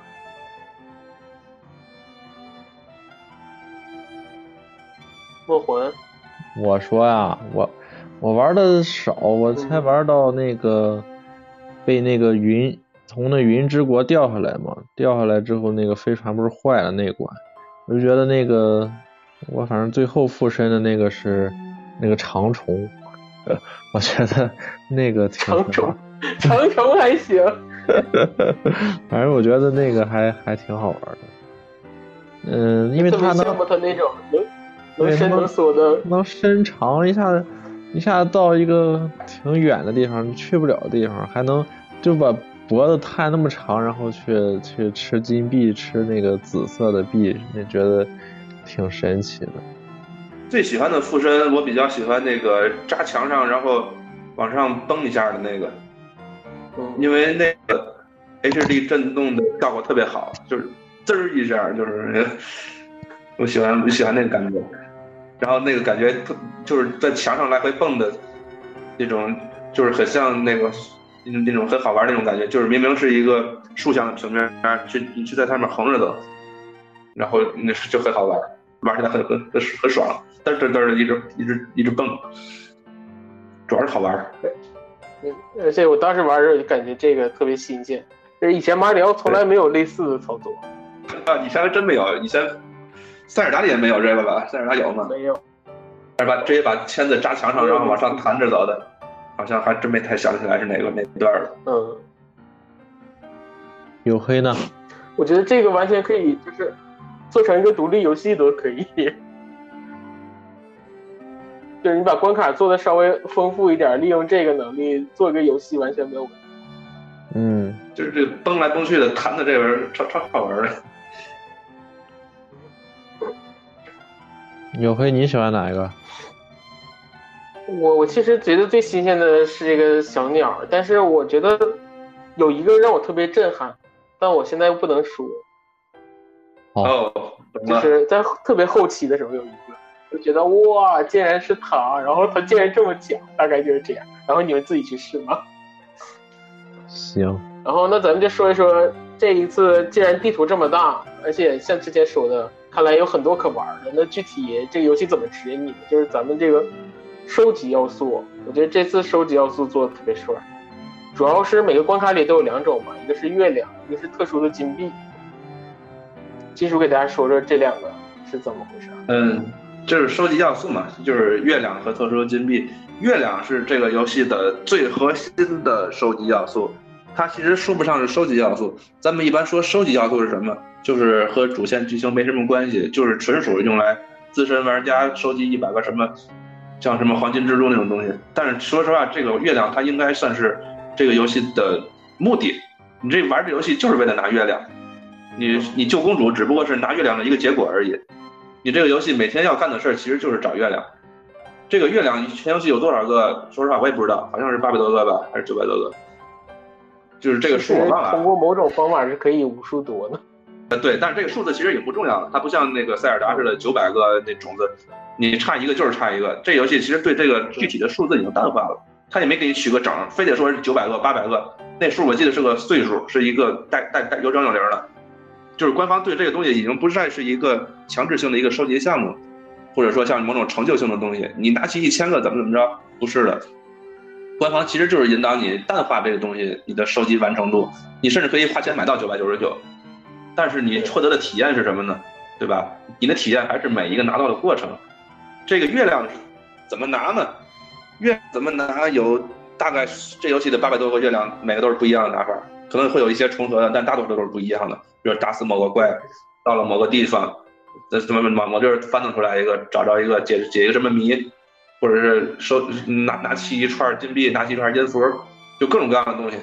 但是大多数怎么说呢？三分之二都是比较明显的，就是到哪儿跟前儿，你一看它暗示你地上有个亮的东西，你就开始想怎么才把这亮的东西给撬开。当然还有一些特别隐蔽的，或者是放在一些个特别你难以企及的地方。总之，游戏不可能全都是简单的，对吧？也会有一些个进去之后会非常非常的复杂，你你得超级能手的去去去去去找才能找着的人，总会有一些是比较高难度的一些。其中还有一些呢，就是一般都是主要在在通关之后才能出现的，就是关卡里会有一些个那个水管或者是类似的管子吧，进去之后有一个小关卡。这个小关卡一般都有两个，有的是三个，就是进去之后的月亮。一般来说，都是两个。嗯，我说几乎都是两个，而且这一座很好的是，你每次进去的时候，假如说你只拿到一个，你再进去的时候，对，这他会再告诉你这里好像重要的还有。官方太太体贴了，他会告诉你啊，这地儿已经没有了，你不用来，走吧。他不会，你不你不用去想到底还有没有差的，他你要真用完，他就告诉你了。啊，对不起，这间屋子您来过了，而且里边没有东西了，你快走吧。这就是官方的体贴之处了，他不会平白无故的增加你的游戏时间。像有的游戏，那真的是，你你你差一个就是差一个，你永远不知道那差一个在哪儿了。那这个游戏就会比较人性化。月亮呢，来说，在这游戏的最初期的剧情部分，就是所谓的一周目。其实我不太喜欢一周目、二周目这个词儿啊，感觉很割裂。嗯，在剧情的部分，它这个月亮其实就是推动过关的一个要素。比如说每一个世界吧，比如说一开始的嗯那个瀑布世界，它拿拿齐多少个就忘了几个，六个八个的，拿完之后哎可以不太一样，对每关不一样，对，它会允许你开始进入到下一个世界。你可以选择在这世界接着玩，一口气把八十个全拿了，也没人管你。但是你只要凑齐这个这个数，这数变都不不会太大，八个十个的，你就可以直接飞到飞到下一个。最起码保证，而且他那个八个十个那数都是说实话都是特别好找的，你稍微玩玩，按主线剧情你稍微走走，基本上基本上这十个就都到都到手了。然后呢，你就而且我一开始玩的时候，我记得嗯。我记得都是除了一些特殊关卡之外，都是没到 BOSS 的，其实你就可以往下一关走。对，那个我有我玩那个料理之国就是，料理那个国家，他要几个呀？反正我我离那个 BOSS 关卡剧情 BOSS 关老远了，我就已经符合要求了。对，嗯但是还你也不能就不这么走了呀，反正你你虚虚走也不想走，就先把 BOSS 过来再说吧。嗯，反正他那个东西都是比较新手向的，毕竟是剧情剧情模式，他不希望玩家即使你再不会玩，连剧情都看不全，那就是不太合适了，所以他弄得会比较简单。然后等这关过去之后，比如说就是这关的 BOSS 和剧情都过完之后，你再回到这一关，不仅不不管你是不是已经通关了，只要你这关已经剧情过了之后再回来，它就会变成完整版的地图。就像我刚才说的一样，它最开始的初见的版本是一个可以说是阉割版，或者说是限制的版本，只给你一条路，然后其他路都锁起来。而你过了这关之后再回，它就变成一个完整版的地图，没有东西去阻挡你了。这也是它这设计的一个高明之处。但是这个游戏一共有多少个世界呢？其实我看了一下，一共是十七个。但是说实话，十七个里边有三四个比较水的，就正经来说也有也有十二三个了。这十二三个每一个都是一个附带着几十上百个月亮的大世界。你信着玩的话，不看攻略，每一个你玩个十来个小时完全不成问题。就算是那些个小世界，我都挺佩服的。最就是那个云之国，不知道你玩玩没玩到啊？玩了吗？云之国的这地图就是一个圆盘，它都能给你弄出来九个月亮出来，不知道这设计师怎么怎么弄的都。那个是一个 BOSS 关卡，整个这个地图就是一个圆盘，它都能给它弄出来九个月亮。嗯，还这还是挺厉害的。而且这个关卡还有一个是那个另外一个 BOSS 关卡是叫什么什么遗落，叫什么？就一开始你玩的时候大概就两个金币，你就觉得啊这两个金币应该就完事儿了。然后当你回来的时候，你发现哇还有那么多，你都不知道它能在哪儿，对，你打开完了就给你塞到一些特别奇怪的地方。就就不说这个，就说游戏里头一关就是教学关卡那个帽子王国，第一次玩的时候简直就是啊这么小破玩意儿，啥都没有，一条道走到黑就完了。结果以后再回来又一大片，全打开也都挺大的。我觉得这一点真的超级像塞尔达，就是特这一点，我觉得特别像塞尔达。然后那个就是，其实每一关都有一些，就是有一些固定的，像金主说的，就是每一关都有这几个得的那个方法，我觉得那几个都挺有意思的，有竞速，然后每一关还有小鸟任务，小鸟任务都是一些特别好玩的几何关卡，特别有意思。然后每一关还有穿越关卡，我觉得穿越关卡很有意思。而且国啊这它那穿越关卡，我不知道是随机的还是每，嗯，固定的吧，固定的好像是。哦，不是固定的那个穿越关卡，我也我也是后来才知道，因为我跟我跟那个另一个人玩的时候，我发现就是我穿越到那个地方的时候，他那个金他那个月亮没收集到，他就问我说你这从哪个世界穿越过去的？我告诉他我是从哪个哪个世界过去的，然后他过去之后发现他的画是另外一个地方。哦，是吗？是我我大家都是我不一样的对，对我我对过一次，我才知道它这个是随机的，我觉得好厉害。这就比较猛了。嗯，然后还有解密关卡，它的解它解密关卡我觉得做的也特别牛。它的解密关卡是给你一张藏宝，类似于藏宝图的东西，但是嗯，那张藏宝图不在这个世界，而是在另外一个世界。对。但是他那而且些提示也都是我记得是帽子国的吧？帽子国的那个，我觉得是最难的。这其他的那些国，你都能，你一打眼儿看那一张图上的那些细节，你就猜得到它是哪个世界的。而那一张地图特别抽象，我觉得那个嗯大家一定要不要看攻略，一定要自己找，那个特别好玩。在一个你完全意想不到的地方。不过说到攻略这个事儿，这游戏其实啊，比大多数游戏都是都更加方便的查攻略。嗯，它给游戏里的每一个月亮都起了个名字。都编了个这，你看啊，假如说啊，咱们咱们以前玩塞尔达石之笛，里边有一百个蜘蛛，咱们咱们当时当时怎么玩的？到最后，比如你差二十个，怎么去哪儿找？翻攻略啊，这个城市里边，在什么这个房子后边有一个，什么在那塔尖有一个，你根本闹不清哪个是哪个，你只能自己挨个去找一遍，是是不是已经打着了？这个不一样，这地图里边有八十四个星星，那个那个月亮，哦，第五条我是空着呢，然后我查攻略啊，第五条是这个，所以说他已经完全照顾到那些个已经不太会玩的人，他们查攻略的人也都能方便他们去查。最主要的是他给每个月亮还起名字了。其实要说起名字也没什么，像六四里边也都给每个星星取名，但这里边月亮都这么多个，好百个，而且每个月亮不仅给它起了名字，还写了提示，就是门口那个花钱买提示的那个那个那个万事屋，还有那个鹦鹉的提示，这个文字量海了去了，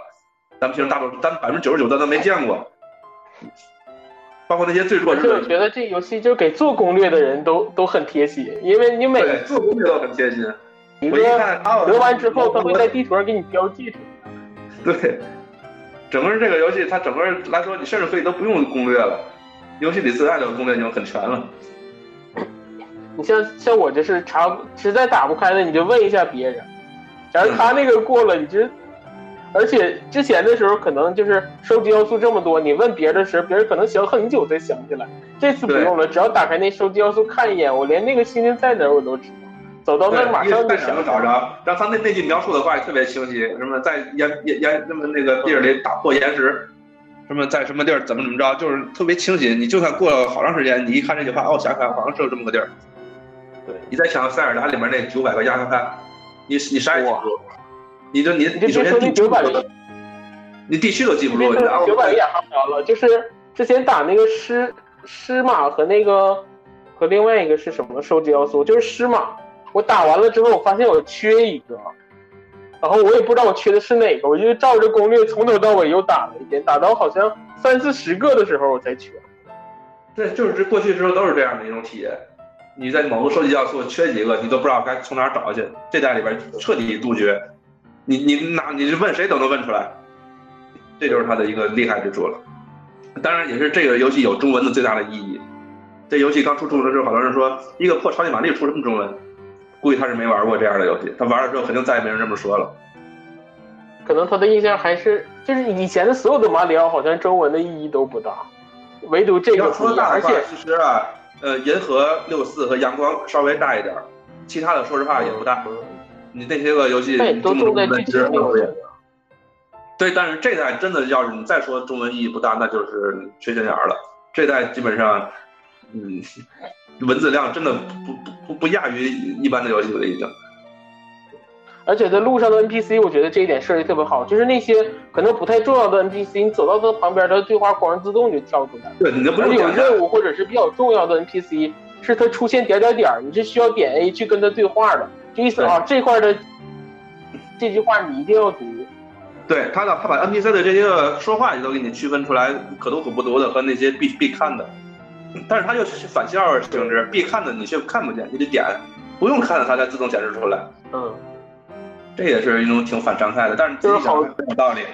要因为很隆重，你点 A 是一件很隆重的一件事儿，你都点了 A 了，肯定好好看看对。那些飞花飞出来的弹幕一样那些东西。但你的每一个操作都有意义，对，他这个设计也是大家一定要细看他那个操，他他那个点 A 的，你可能觉得这句话好像没有直接指向一些什么，但是其实他它就是都是有很多是暗示你的，比如说，他说我现在状况怎么样，他可能是提醒你下一个地方去哪，或者是你需要拿一个什么东西来找我，或者是甚至是换一套衣服来见我之类的，对对对都是都是真的有提示的，但这些都是在摁 A 的时候你才知道，而且那些随机跳的那些才是就是你可以一概而过的信息。对，但是一虽然一带而过呢，但是其实看也挺有趣的。它里边各个国家的人都要 copy，都有很奇怪的那种生态在里边。嗯。而且我再跟大家说一个，就是那个金属刚才说的，就是每一个每一次你在那个飞船降落在地上的时候，出门都有两，一个是一个，一个是一个蓝色的那个蘑菇人和一个 amiibo 的小车，这两个都是给你提示的。那个蘑菇的人是你给他五十块钱，他就给你一个提示，他一次好像最多卖给你三个吧。然后 amiibo 就是你刷任何 amiibo，只要你刷了，他就会给你免费，就不要这五十块钱，给你一个提示。而且这一座就是 amiibo，大家都知道能刷出新的装备、新的衣服，但是所有的衣服其实在游戏中，你只要增加自己的月亮，其实都是可以用钱，用游戏里的钱买金币买到的。对，就是这代里边真正的没有了 amiibo 独占的要素。对其实算应该算是，amiibo 就能帮你省五十块钱。对这个这个 amiibo 这个概念，基本上经过这么多年的一个反复的推销，基本上这样是人们最认可的一个。嗯。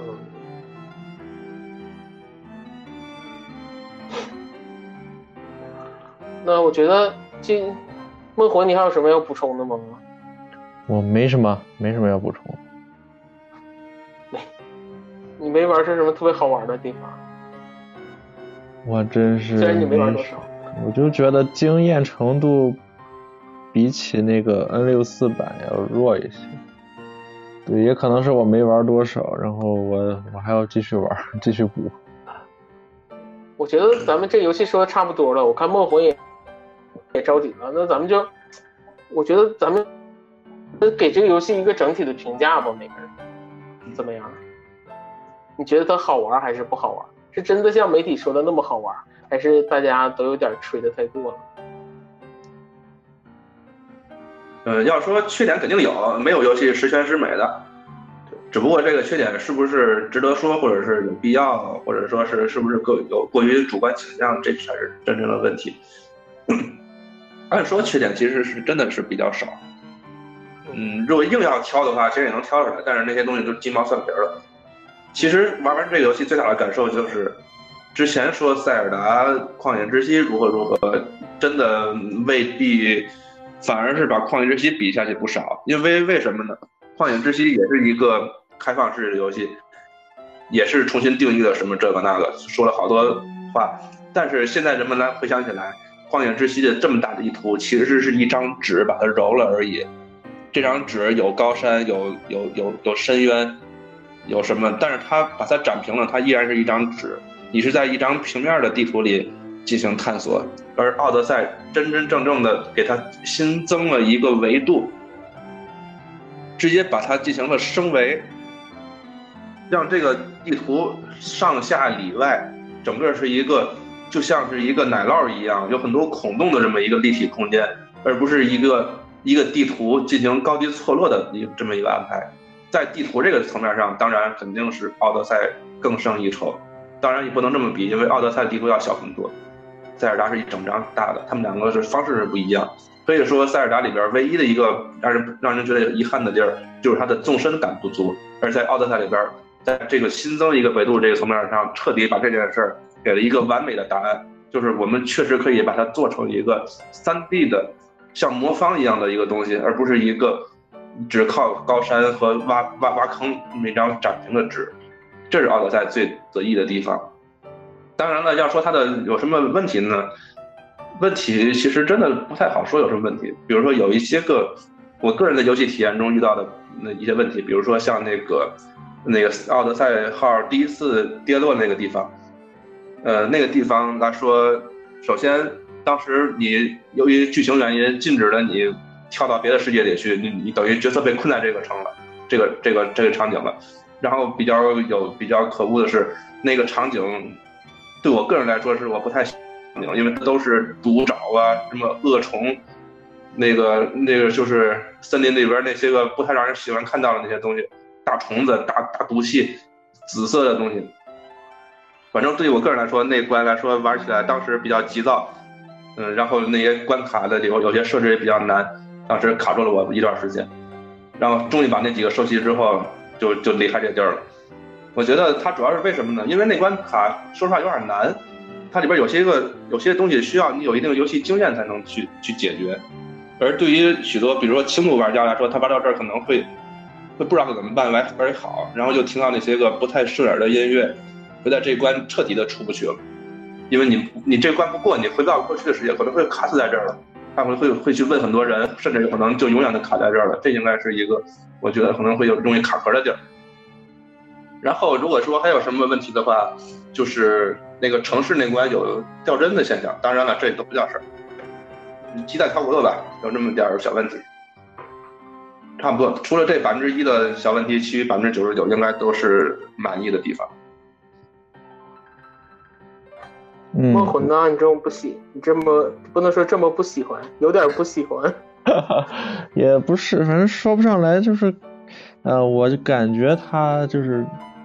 嗯，挺好玩儿，但是没有那么好玩儿吧，好像就是有点儿有点儿过了。现在就是，呃，不管是但是因为也是因为现在这个一个游戏态势，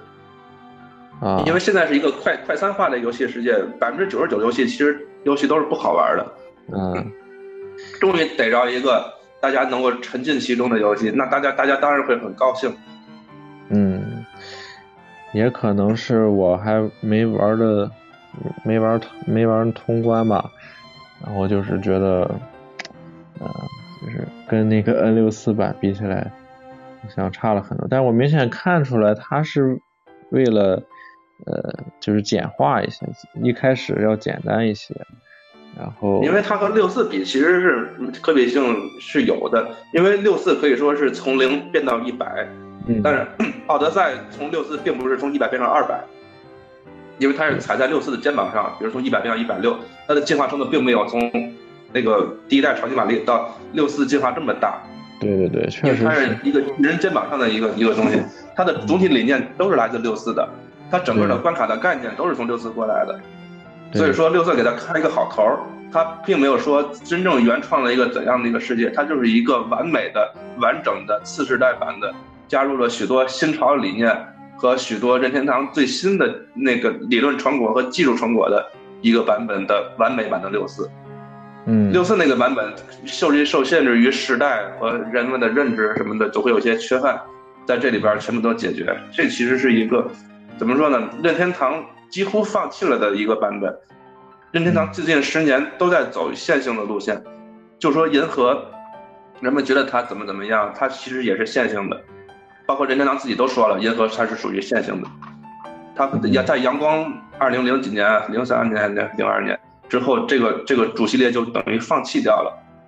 很可惜。现在把它拾掇起来，基本上有这么多年的积淀，前面还有塞尔达的铺垫，基本上他把所有的这些个容易犯错的地儿都已经避免了，出来的这个结果肯定是令人满意的。但是你要说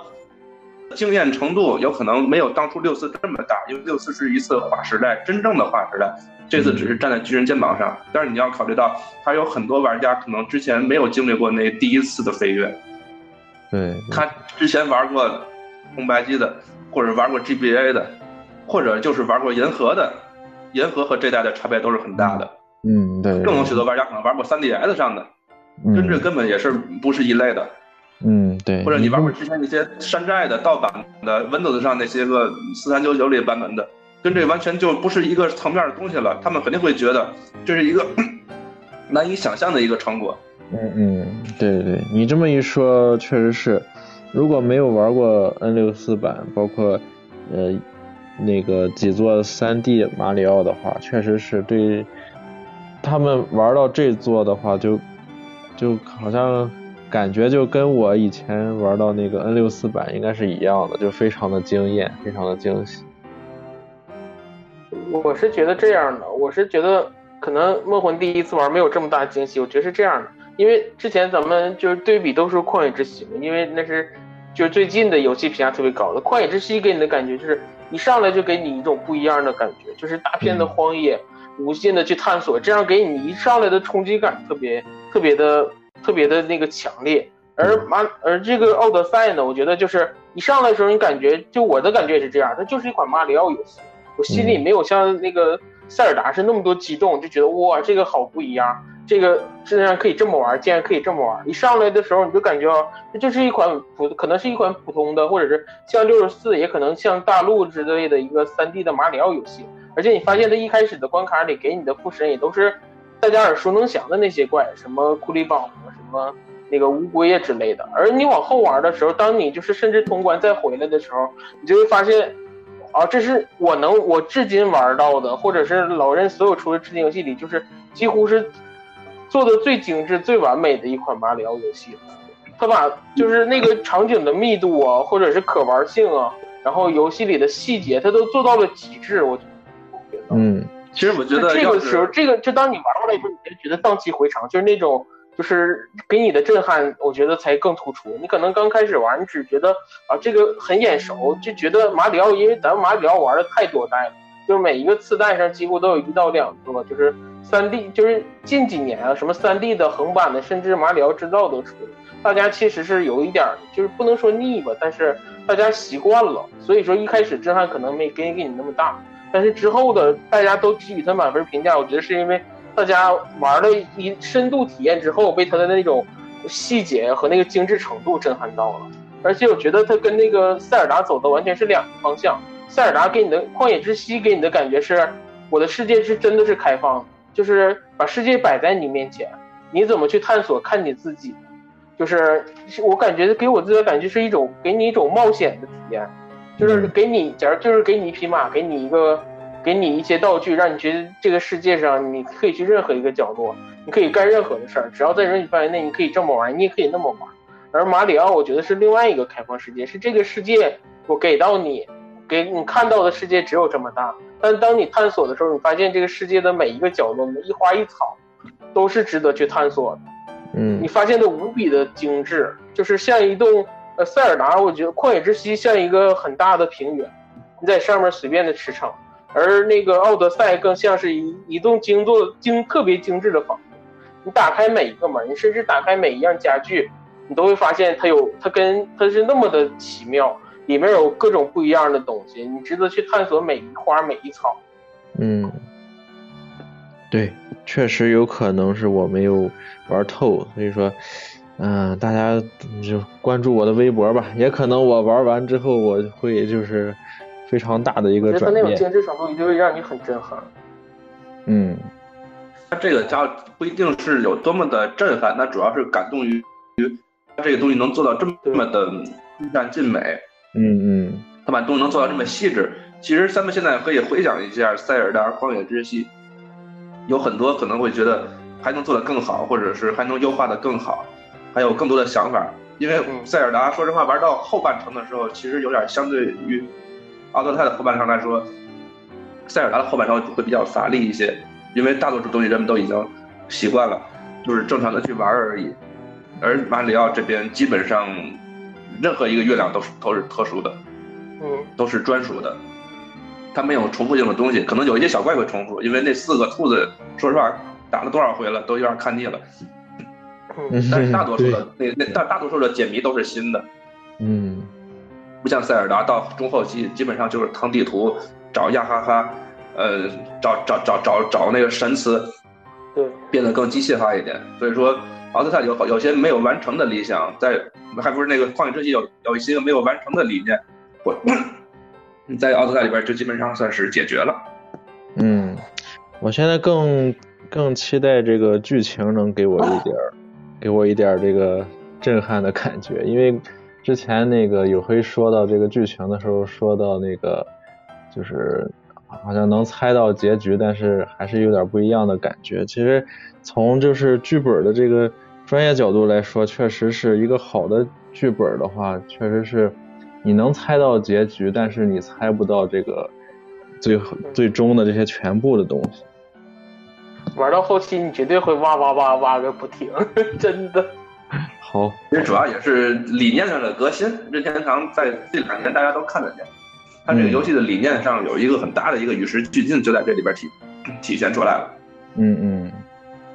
好，那就把这个游戏推荐给所有的玩家吧。嗯我觉得这个游戏对对马里奥的这些大家觉得可能就是满分儿啊太多了，或者是怎样的？我觉得就像当年，嗯，就第一款满分游戏 N 六四上《十之敌》那个，当时我记得评审给他们那个评价就是说，说满分不见得说这个游戏是完美无缺的，说我们的给他的满分无非就是像那个就是这游戏的制作人。嗯对那种完美的不懈追求，是对献上我们的致敬。我觉得这句话用在奥德赛上特别合适，嗯就是没人觉得它是完美无缺的，但是就是我跟你说，就是你每一花每一草它都是有用的。你觉得制作人真的特别用心，你觉得他已经把你能想到的、你想不到的，他都想到了。对那种完美的追求，真是让人让人心生敬畏。我觉得。嗯，对，就是这种感觉。你感觉到如今这个时代还能有这样的游戏，就就已经满足了。嗯我我我是觉得就是，我见得是如今这个时代，就是每一个时代能遇到这样一个游戏，我都觉得是玩家的幸运。不过我说实话，我没想到这游戏的评价能高到这个份上。我以为它应该会比塞尔达稍微低一点，比如说九十三分啊，九十九十二分啊。那最后还来个九十七分，我我倒不不敢说它和塞尔达有怎样的区别，我感觉它和塞尔达还是两个方向的事儿。当然了，塞尔达里边也有一些个遗憾的地儿，比如像塞尔达最大的问题，帧数问题真的也是有很大问题。但是奥德赛没有这问题，奥德赛帧数真的相当稳定，玩起来简直是丝般润滑。也可我觉得能这这游戏一开始出的时候，就是甚至媒体给了评价，就是评价特别高的时候，我其实心里没有产生那么大波动。我觉得就是塞尔达的那个好玩真的是颠覆了的好玩。我觉得马里奥再好玩，作为一款这么核心的，就是老任第一，就老任最拿得出手的 IP，老任不可能给他一个翻天覆地的变化。我觉得它好玩归好玩，一定是我想得到的好玩。但是后来我玩到之后，我觉得它还是给了我震撼。我甚至觉得我之前的想法都是错的，我不应该觉得它是我想象到，好多都是真的我想象不到的，它能做到这么好玩。嗯就是还是那些，就是我觉得你像塞尔达旷野之息的那种是重启一个炉灶，我我做一个全新的一个，就是可能跟以前的游戏有连接，但是没有那么多，我就几乎是重新做一个游戏的那种感觉。嗯这种好玩，我觉得很厉害。但是在一个大家已经固有印象这么严重的系列里，你能做出一个让大家感觉到不一样，甚至震撼到的这种，我觉得更厉害。这就是我觉得就是之前我觉得今年的最佳游戏一定不用想的是《旷野之息》的，但是后来媒体给这么多评价，我也觉得嗯应该还是《旷野之息》。马里奥再好玩，那终归是马里奥。但是现在玩了之后，我这个想法有点动摇了。对我也有了一点的动摇，因为说实话，一开始真的没想到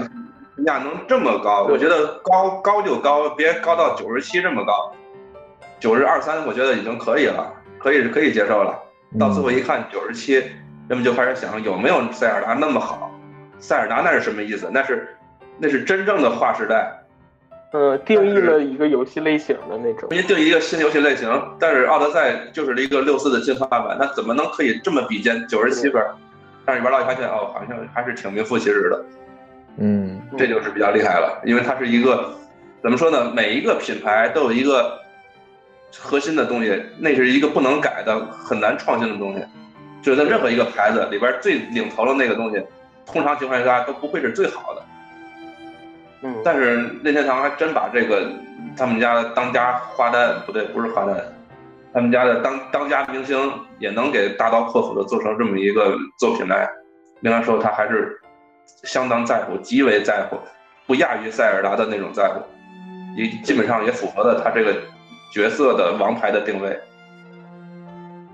以后依然可以做到凡是马里奥没有烂游戏这么一个标准，当然括号是正统作，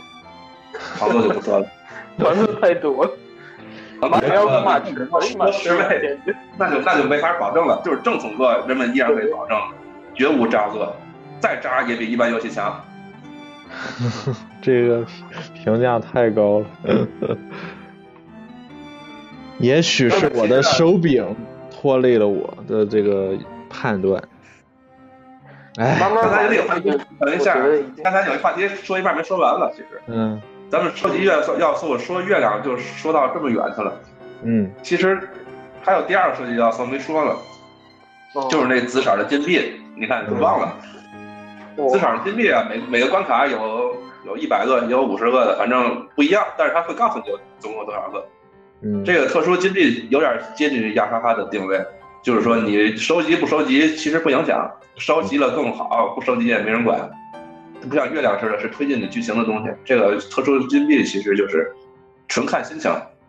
嗯你把你把收集了，就可以买更多的衣服和更多的那个摆设，就是纯属是粉丝向的一个东西。但是呢，你找它的过程还是挺好玩的，都在一些犄角旮旯的地儿，或者一些个你想不到的地儿。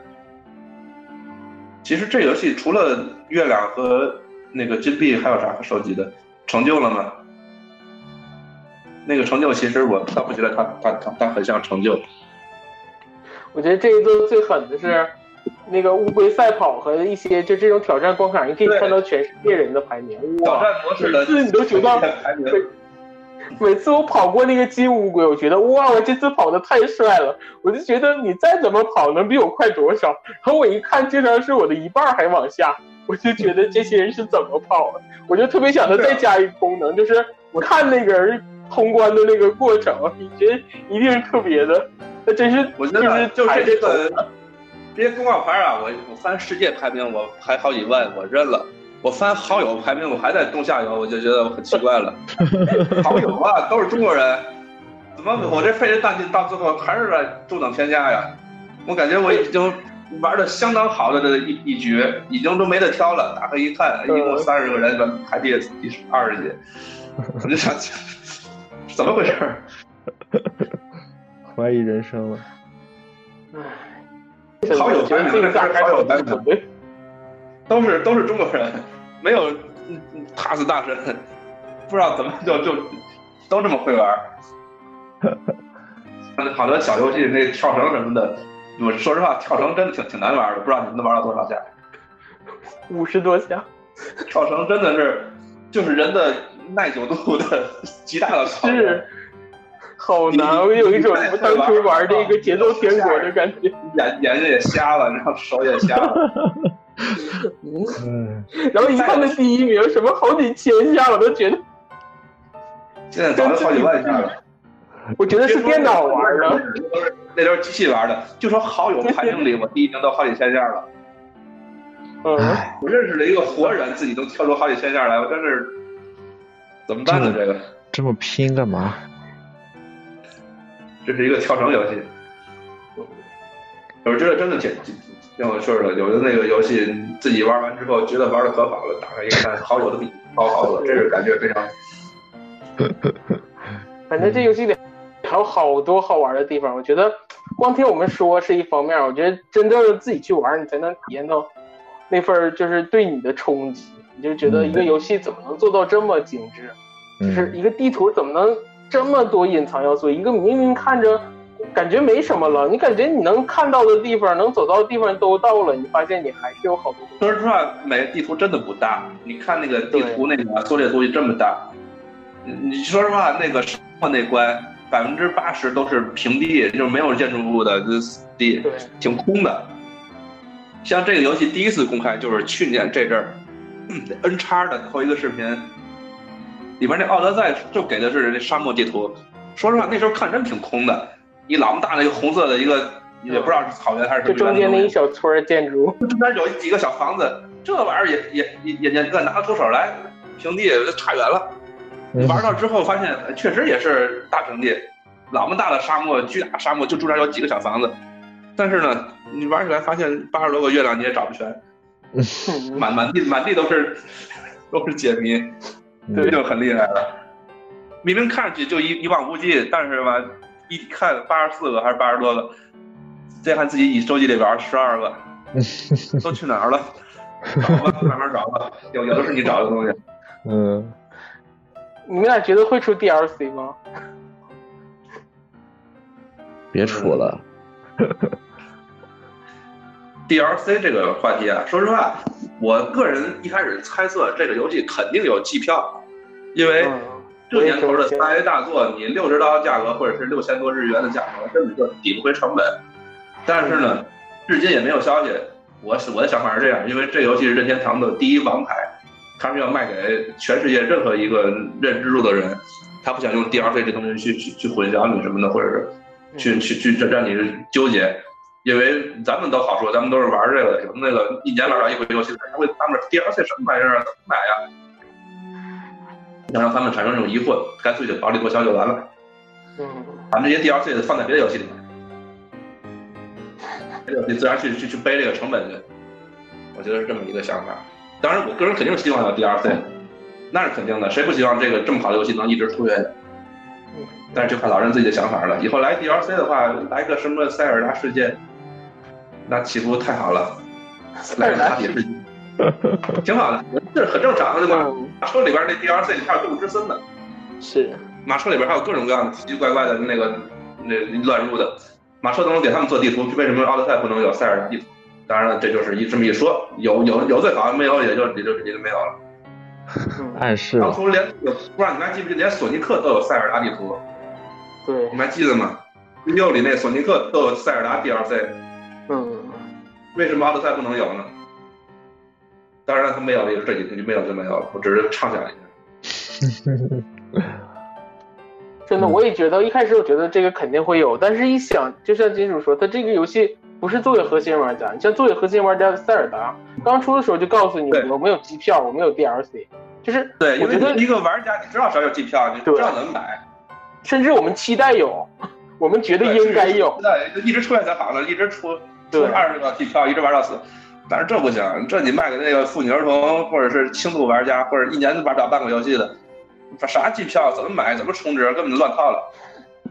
我觉得这也是像你像他那个所有的衣服，不是你像没有 Amiibo 的独占要素，我觉得也是这样。你像一个不不会玩游戏的人说，哎，你这件衣服有你有，怎么我没有？他说我是买一个东西，就一般的人可能心里就会不舒服一下，觉得啊，对，可能还还要骗我的钱，额外花钱。但是他这里面就全部提供，就只要你的金币数到了，你都可以买。我觉得这就是给就是那些非核心玩家，对于他们也特别照顾。这游戏完全就是考虑到各种各样的，完全没拿过手柄的人怎么玩，完全没看懂游戏怎么回事的人怎么玩，都考虑到了才会做出这样的这么一个版本来。甚至于这个游戏有可能今后的更新就是例行的更新，改善什么 bug 呀，什么更新的帧数啊，这种更新都不会有什么太多的游戏的，比如我多一想不出有什么 bug 可更新。我觉得 游戏没是有 bug，但是官方肯定也会一直去修去。当然，这游戏 bug 已经相当少了。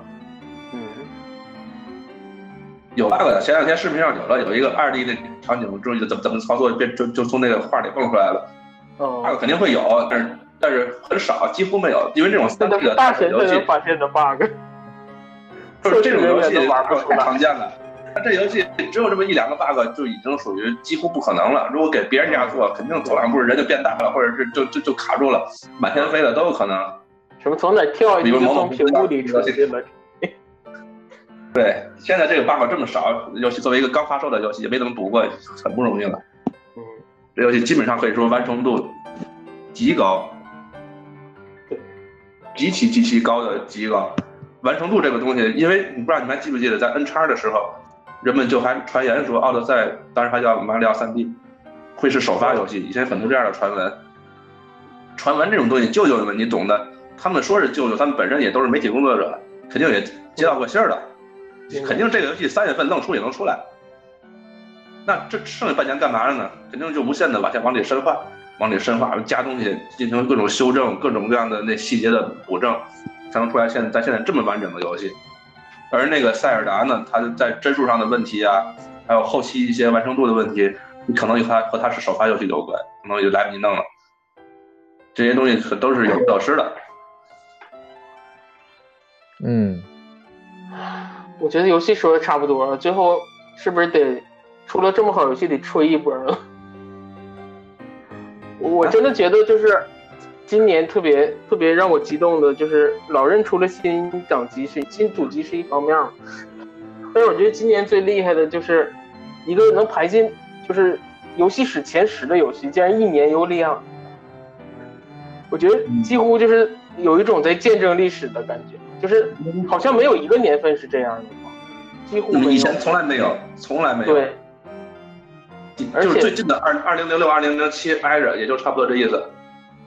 嗯，我觉得这几年的，就是假如说这今年是大年，就最多可能有一个游戏能进游能进游戏史前十的，我觉得那都是很勉强的，就可能前二十、前三十有一个都是可以说是大年，但没想到今年一下出来两个，我我当时就觉得这这今年太可怕了，因为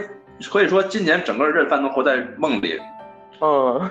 各种各样的事儿都是之前想敢不敢想的，对，整整个就是在梦里，这个可以说是任天堂的 Switch，他自己把自己 Switch 了，咱们才能活在梦里。我觉得做梦可能都想不到有这样的，就是谁能想到一年有两个这么夸这么，就像金属说的是，就可能塞尔达一开始给了那么高的评价，你今年再出一个马里奥，你都好玩到什么程度，媒体才可能给你这么一致性的好评？就甚至就是某日本 某日本媒体因为没给满分还被大家吐槽了，就这种情况，就是好就从来没有见过。其实啊，那个某日本媒体没给满分的时候，其实我心里是觉得啊，没满分就没满分呗，是比塞尔达差点不丢人。嗯，但是后来一看 IGN 什么的全都给满分，这游戏到到底得好成什么样啊？就就开始想了，真的是比比塞尔达差一点，真的不丢人。但是真的我也觉得，但是比塞尔达一样，或甚至比它更高，这个就已经不是不丢人的级别了，这就难以想象的事了。嗯，但是我觉得可能每一个玩到的人，就是你通关了或者怎样，我觉得就像我我和金属都是，就是对于今年的最佳游戏到底是谁，心里就不像当初那么笃定了。对，就心里开始打鼓了。嗯，觉得给到谁都不过分，这个满分觉得真的给了谁都谁都说不出什么，就是谁比谁低一点儿，大家都能，我觉得我至少我都能接受。对，这俩平时当当然到最后万一是吃鸡呢？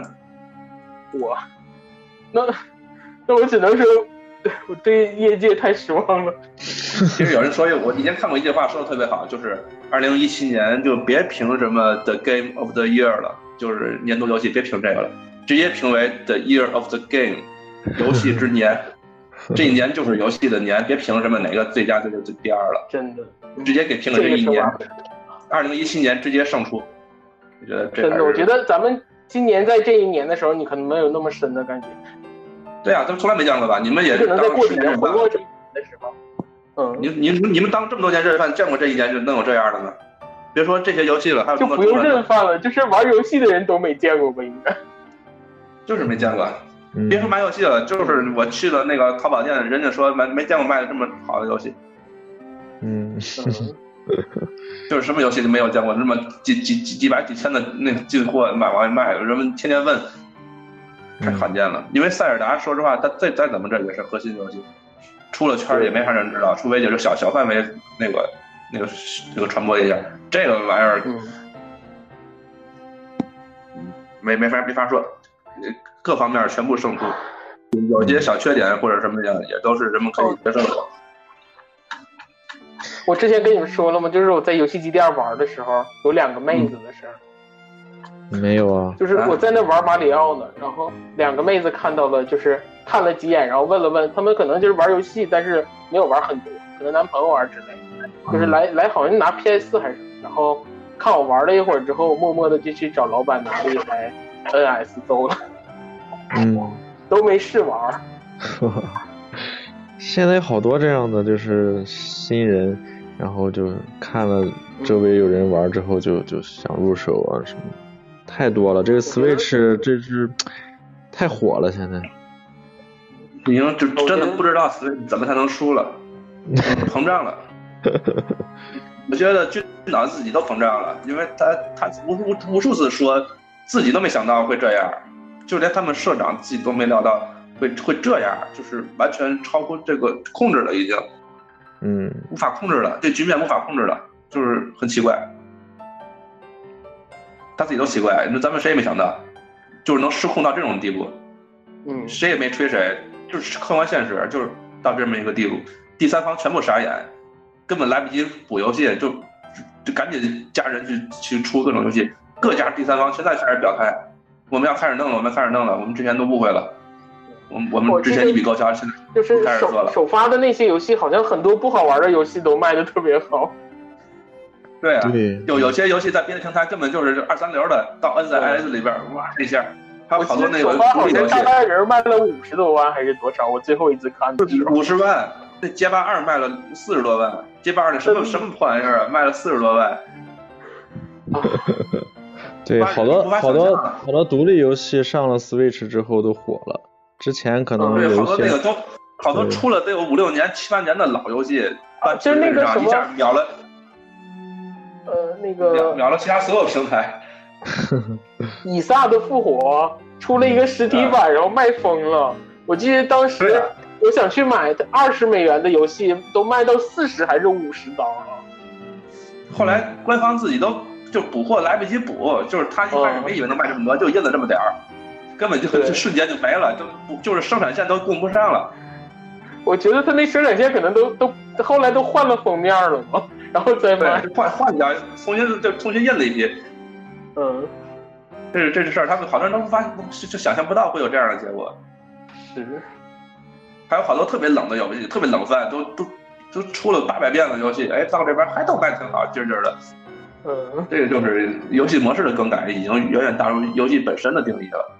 嗯，甚至于好多像游戏像 Doom 呀什么的，肯定在 N 三上缩水的，但人们明知道缩水还要去买。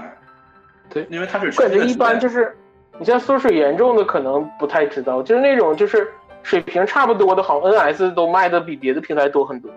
对，有的稍微缩水一点，或者是有有一些什么不太好的这个画面，人们也不会太在乎，对只，要游戏好，什么都好。你游戏烂，你来这儿我们照样不买。嗯，这个就是现在的一个，现在身边叫什么热门的时尚单品。人们买这东西可能不一定是你是任天堂粉丝，不是说我喜欢任天堂才买这个，你可能买的时候都不知道它是啥。我这我就认识没前两天在一个 QQ 群里看到一个人，我买这个是为了买奥德赛的，然后你问他你知道塞尔达旷野传奇那是什么呀？不知道，我玩这就是买奥德 玩奥德赛的，塞尔达都没听说过，他他他就是就是纯粹的一个时尚品。他不会了解这游戏有什么历史，你任天堂什么意思，有什么光辉的岁月，谁也不管，不知道，跟没关系，我就为了玩游戏而已，嗯就跟曾经的 PSP 一样。你说嗯 PSP 你买的时候，我知道里边有什么历史，什么不知道。那时候吧也没人买正版，都是嘛直接往里烧游戏，都是看电影。但是他都都还买的挺好的，因为他他们当 MP 四，它就是一个时尚的一个东西，嗯你不用去纠结到底索尼是谁，SCE 是谁，里边这个人那个人谁也不知道，谁也不认识，就把它买了。现在人这样的很多很多，我买个 Switch，啊，听说呢有一个什么什么游戏很好玩，我就把它买了。什么任天堂是谁，什么君岛、这岩田聪一个不认识，谁也不认识，就直接买了，嗯买了就玩了，玩的就是你的，自己捞着高兴了就完了。所以说现在你你真的感觉你懂这么多历史其实也没有用，因为现在玩家就是来玩游戏的，人们买这个 Switch 就是为了玩，就回到它的本身真的不一样了。前两天我去，嗯我去买游戏，我就感觉特别明显。就我我要买那个《战死 Dance 二零一八》，原来我就是在淘宝上搜的时候，肯定就是出来推荐的都是那些什么 PS 四的、Xbox One 的。然后我这一次就是搜完了之后，几乎第一篇就只有 NS 了。你想找一个别的平台的都找不到。对，就是这样，很很可怕。这事儿你之前敢想，个人都不敢想。你买一个游戏，你之前买 VU 上的，嗯，出了什么那个什么真的。无双嘛的，或者什么北斗什么的，COD，哎，总之来说吧，我觉得今年就是今年，咱们不说明年，不说以后，就说今年，对于一个认饭来说，我觉得太幸福，有好游戏玩，然后自己家就是任天堂，就而且尤其作为一个就是中国区的玩家来说，那就更幸福了。我觉得，我觉得以后一定会越来越好。什么传言的那些，我觉得不一定是真的，但一定都是都觉得以前咱们觉得可能说的那些都是大话。现在感觉心里都觉得啊，有可能有，真的有可能有。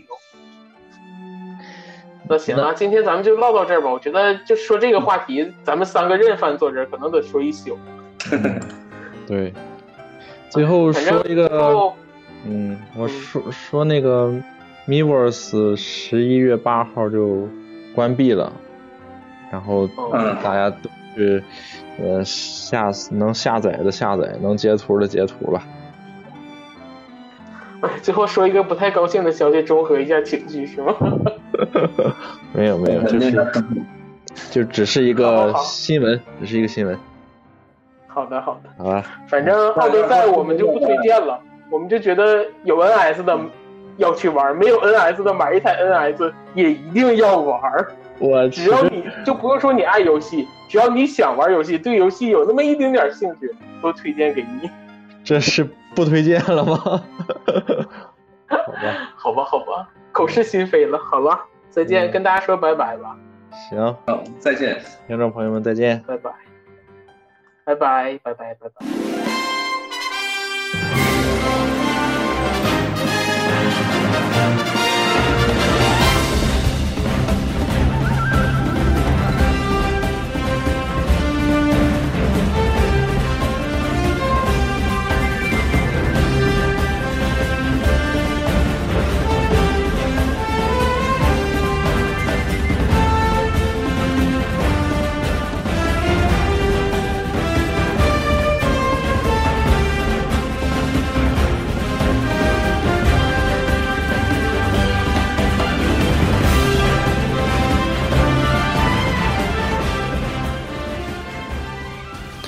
大家好！广告时间到了。现在在微博、荔枝、微信公众号、网易云音乐、iTunes 里搜索“饭堂电台”，就能收听我们的节目啦。如果你喜欢我们的节目，就请留下评论和建议，当然不要忘记转发和点赞哦。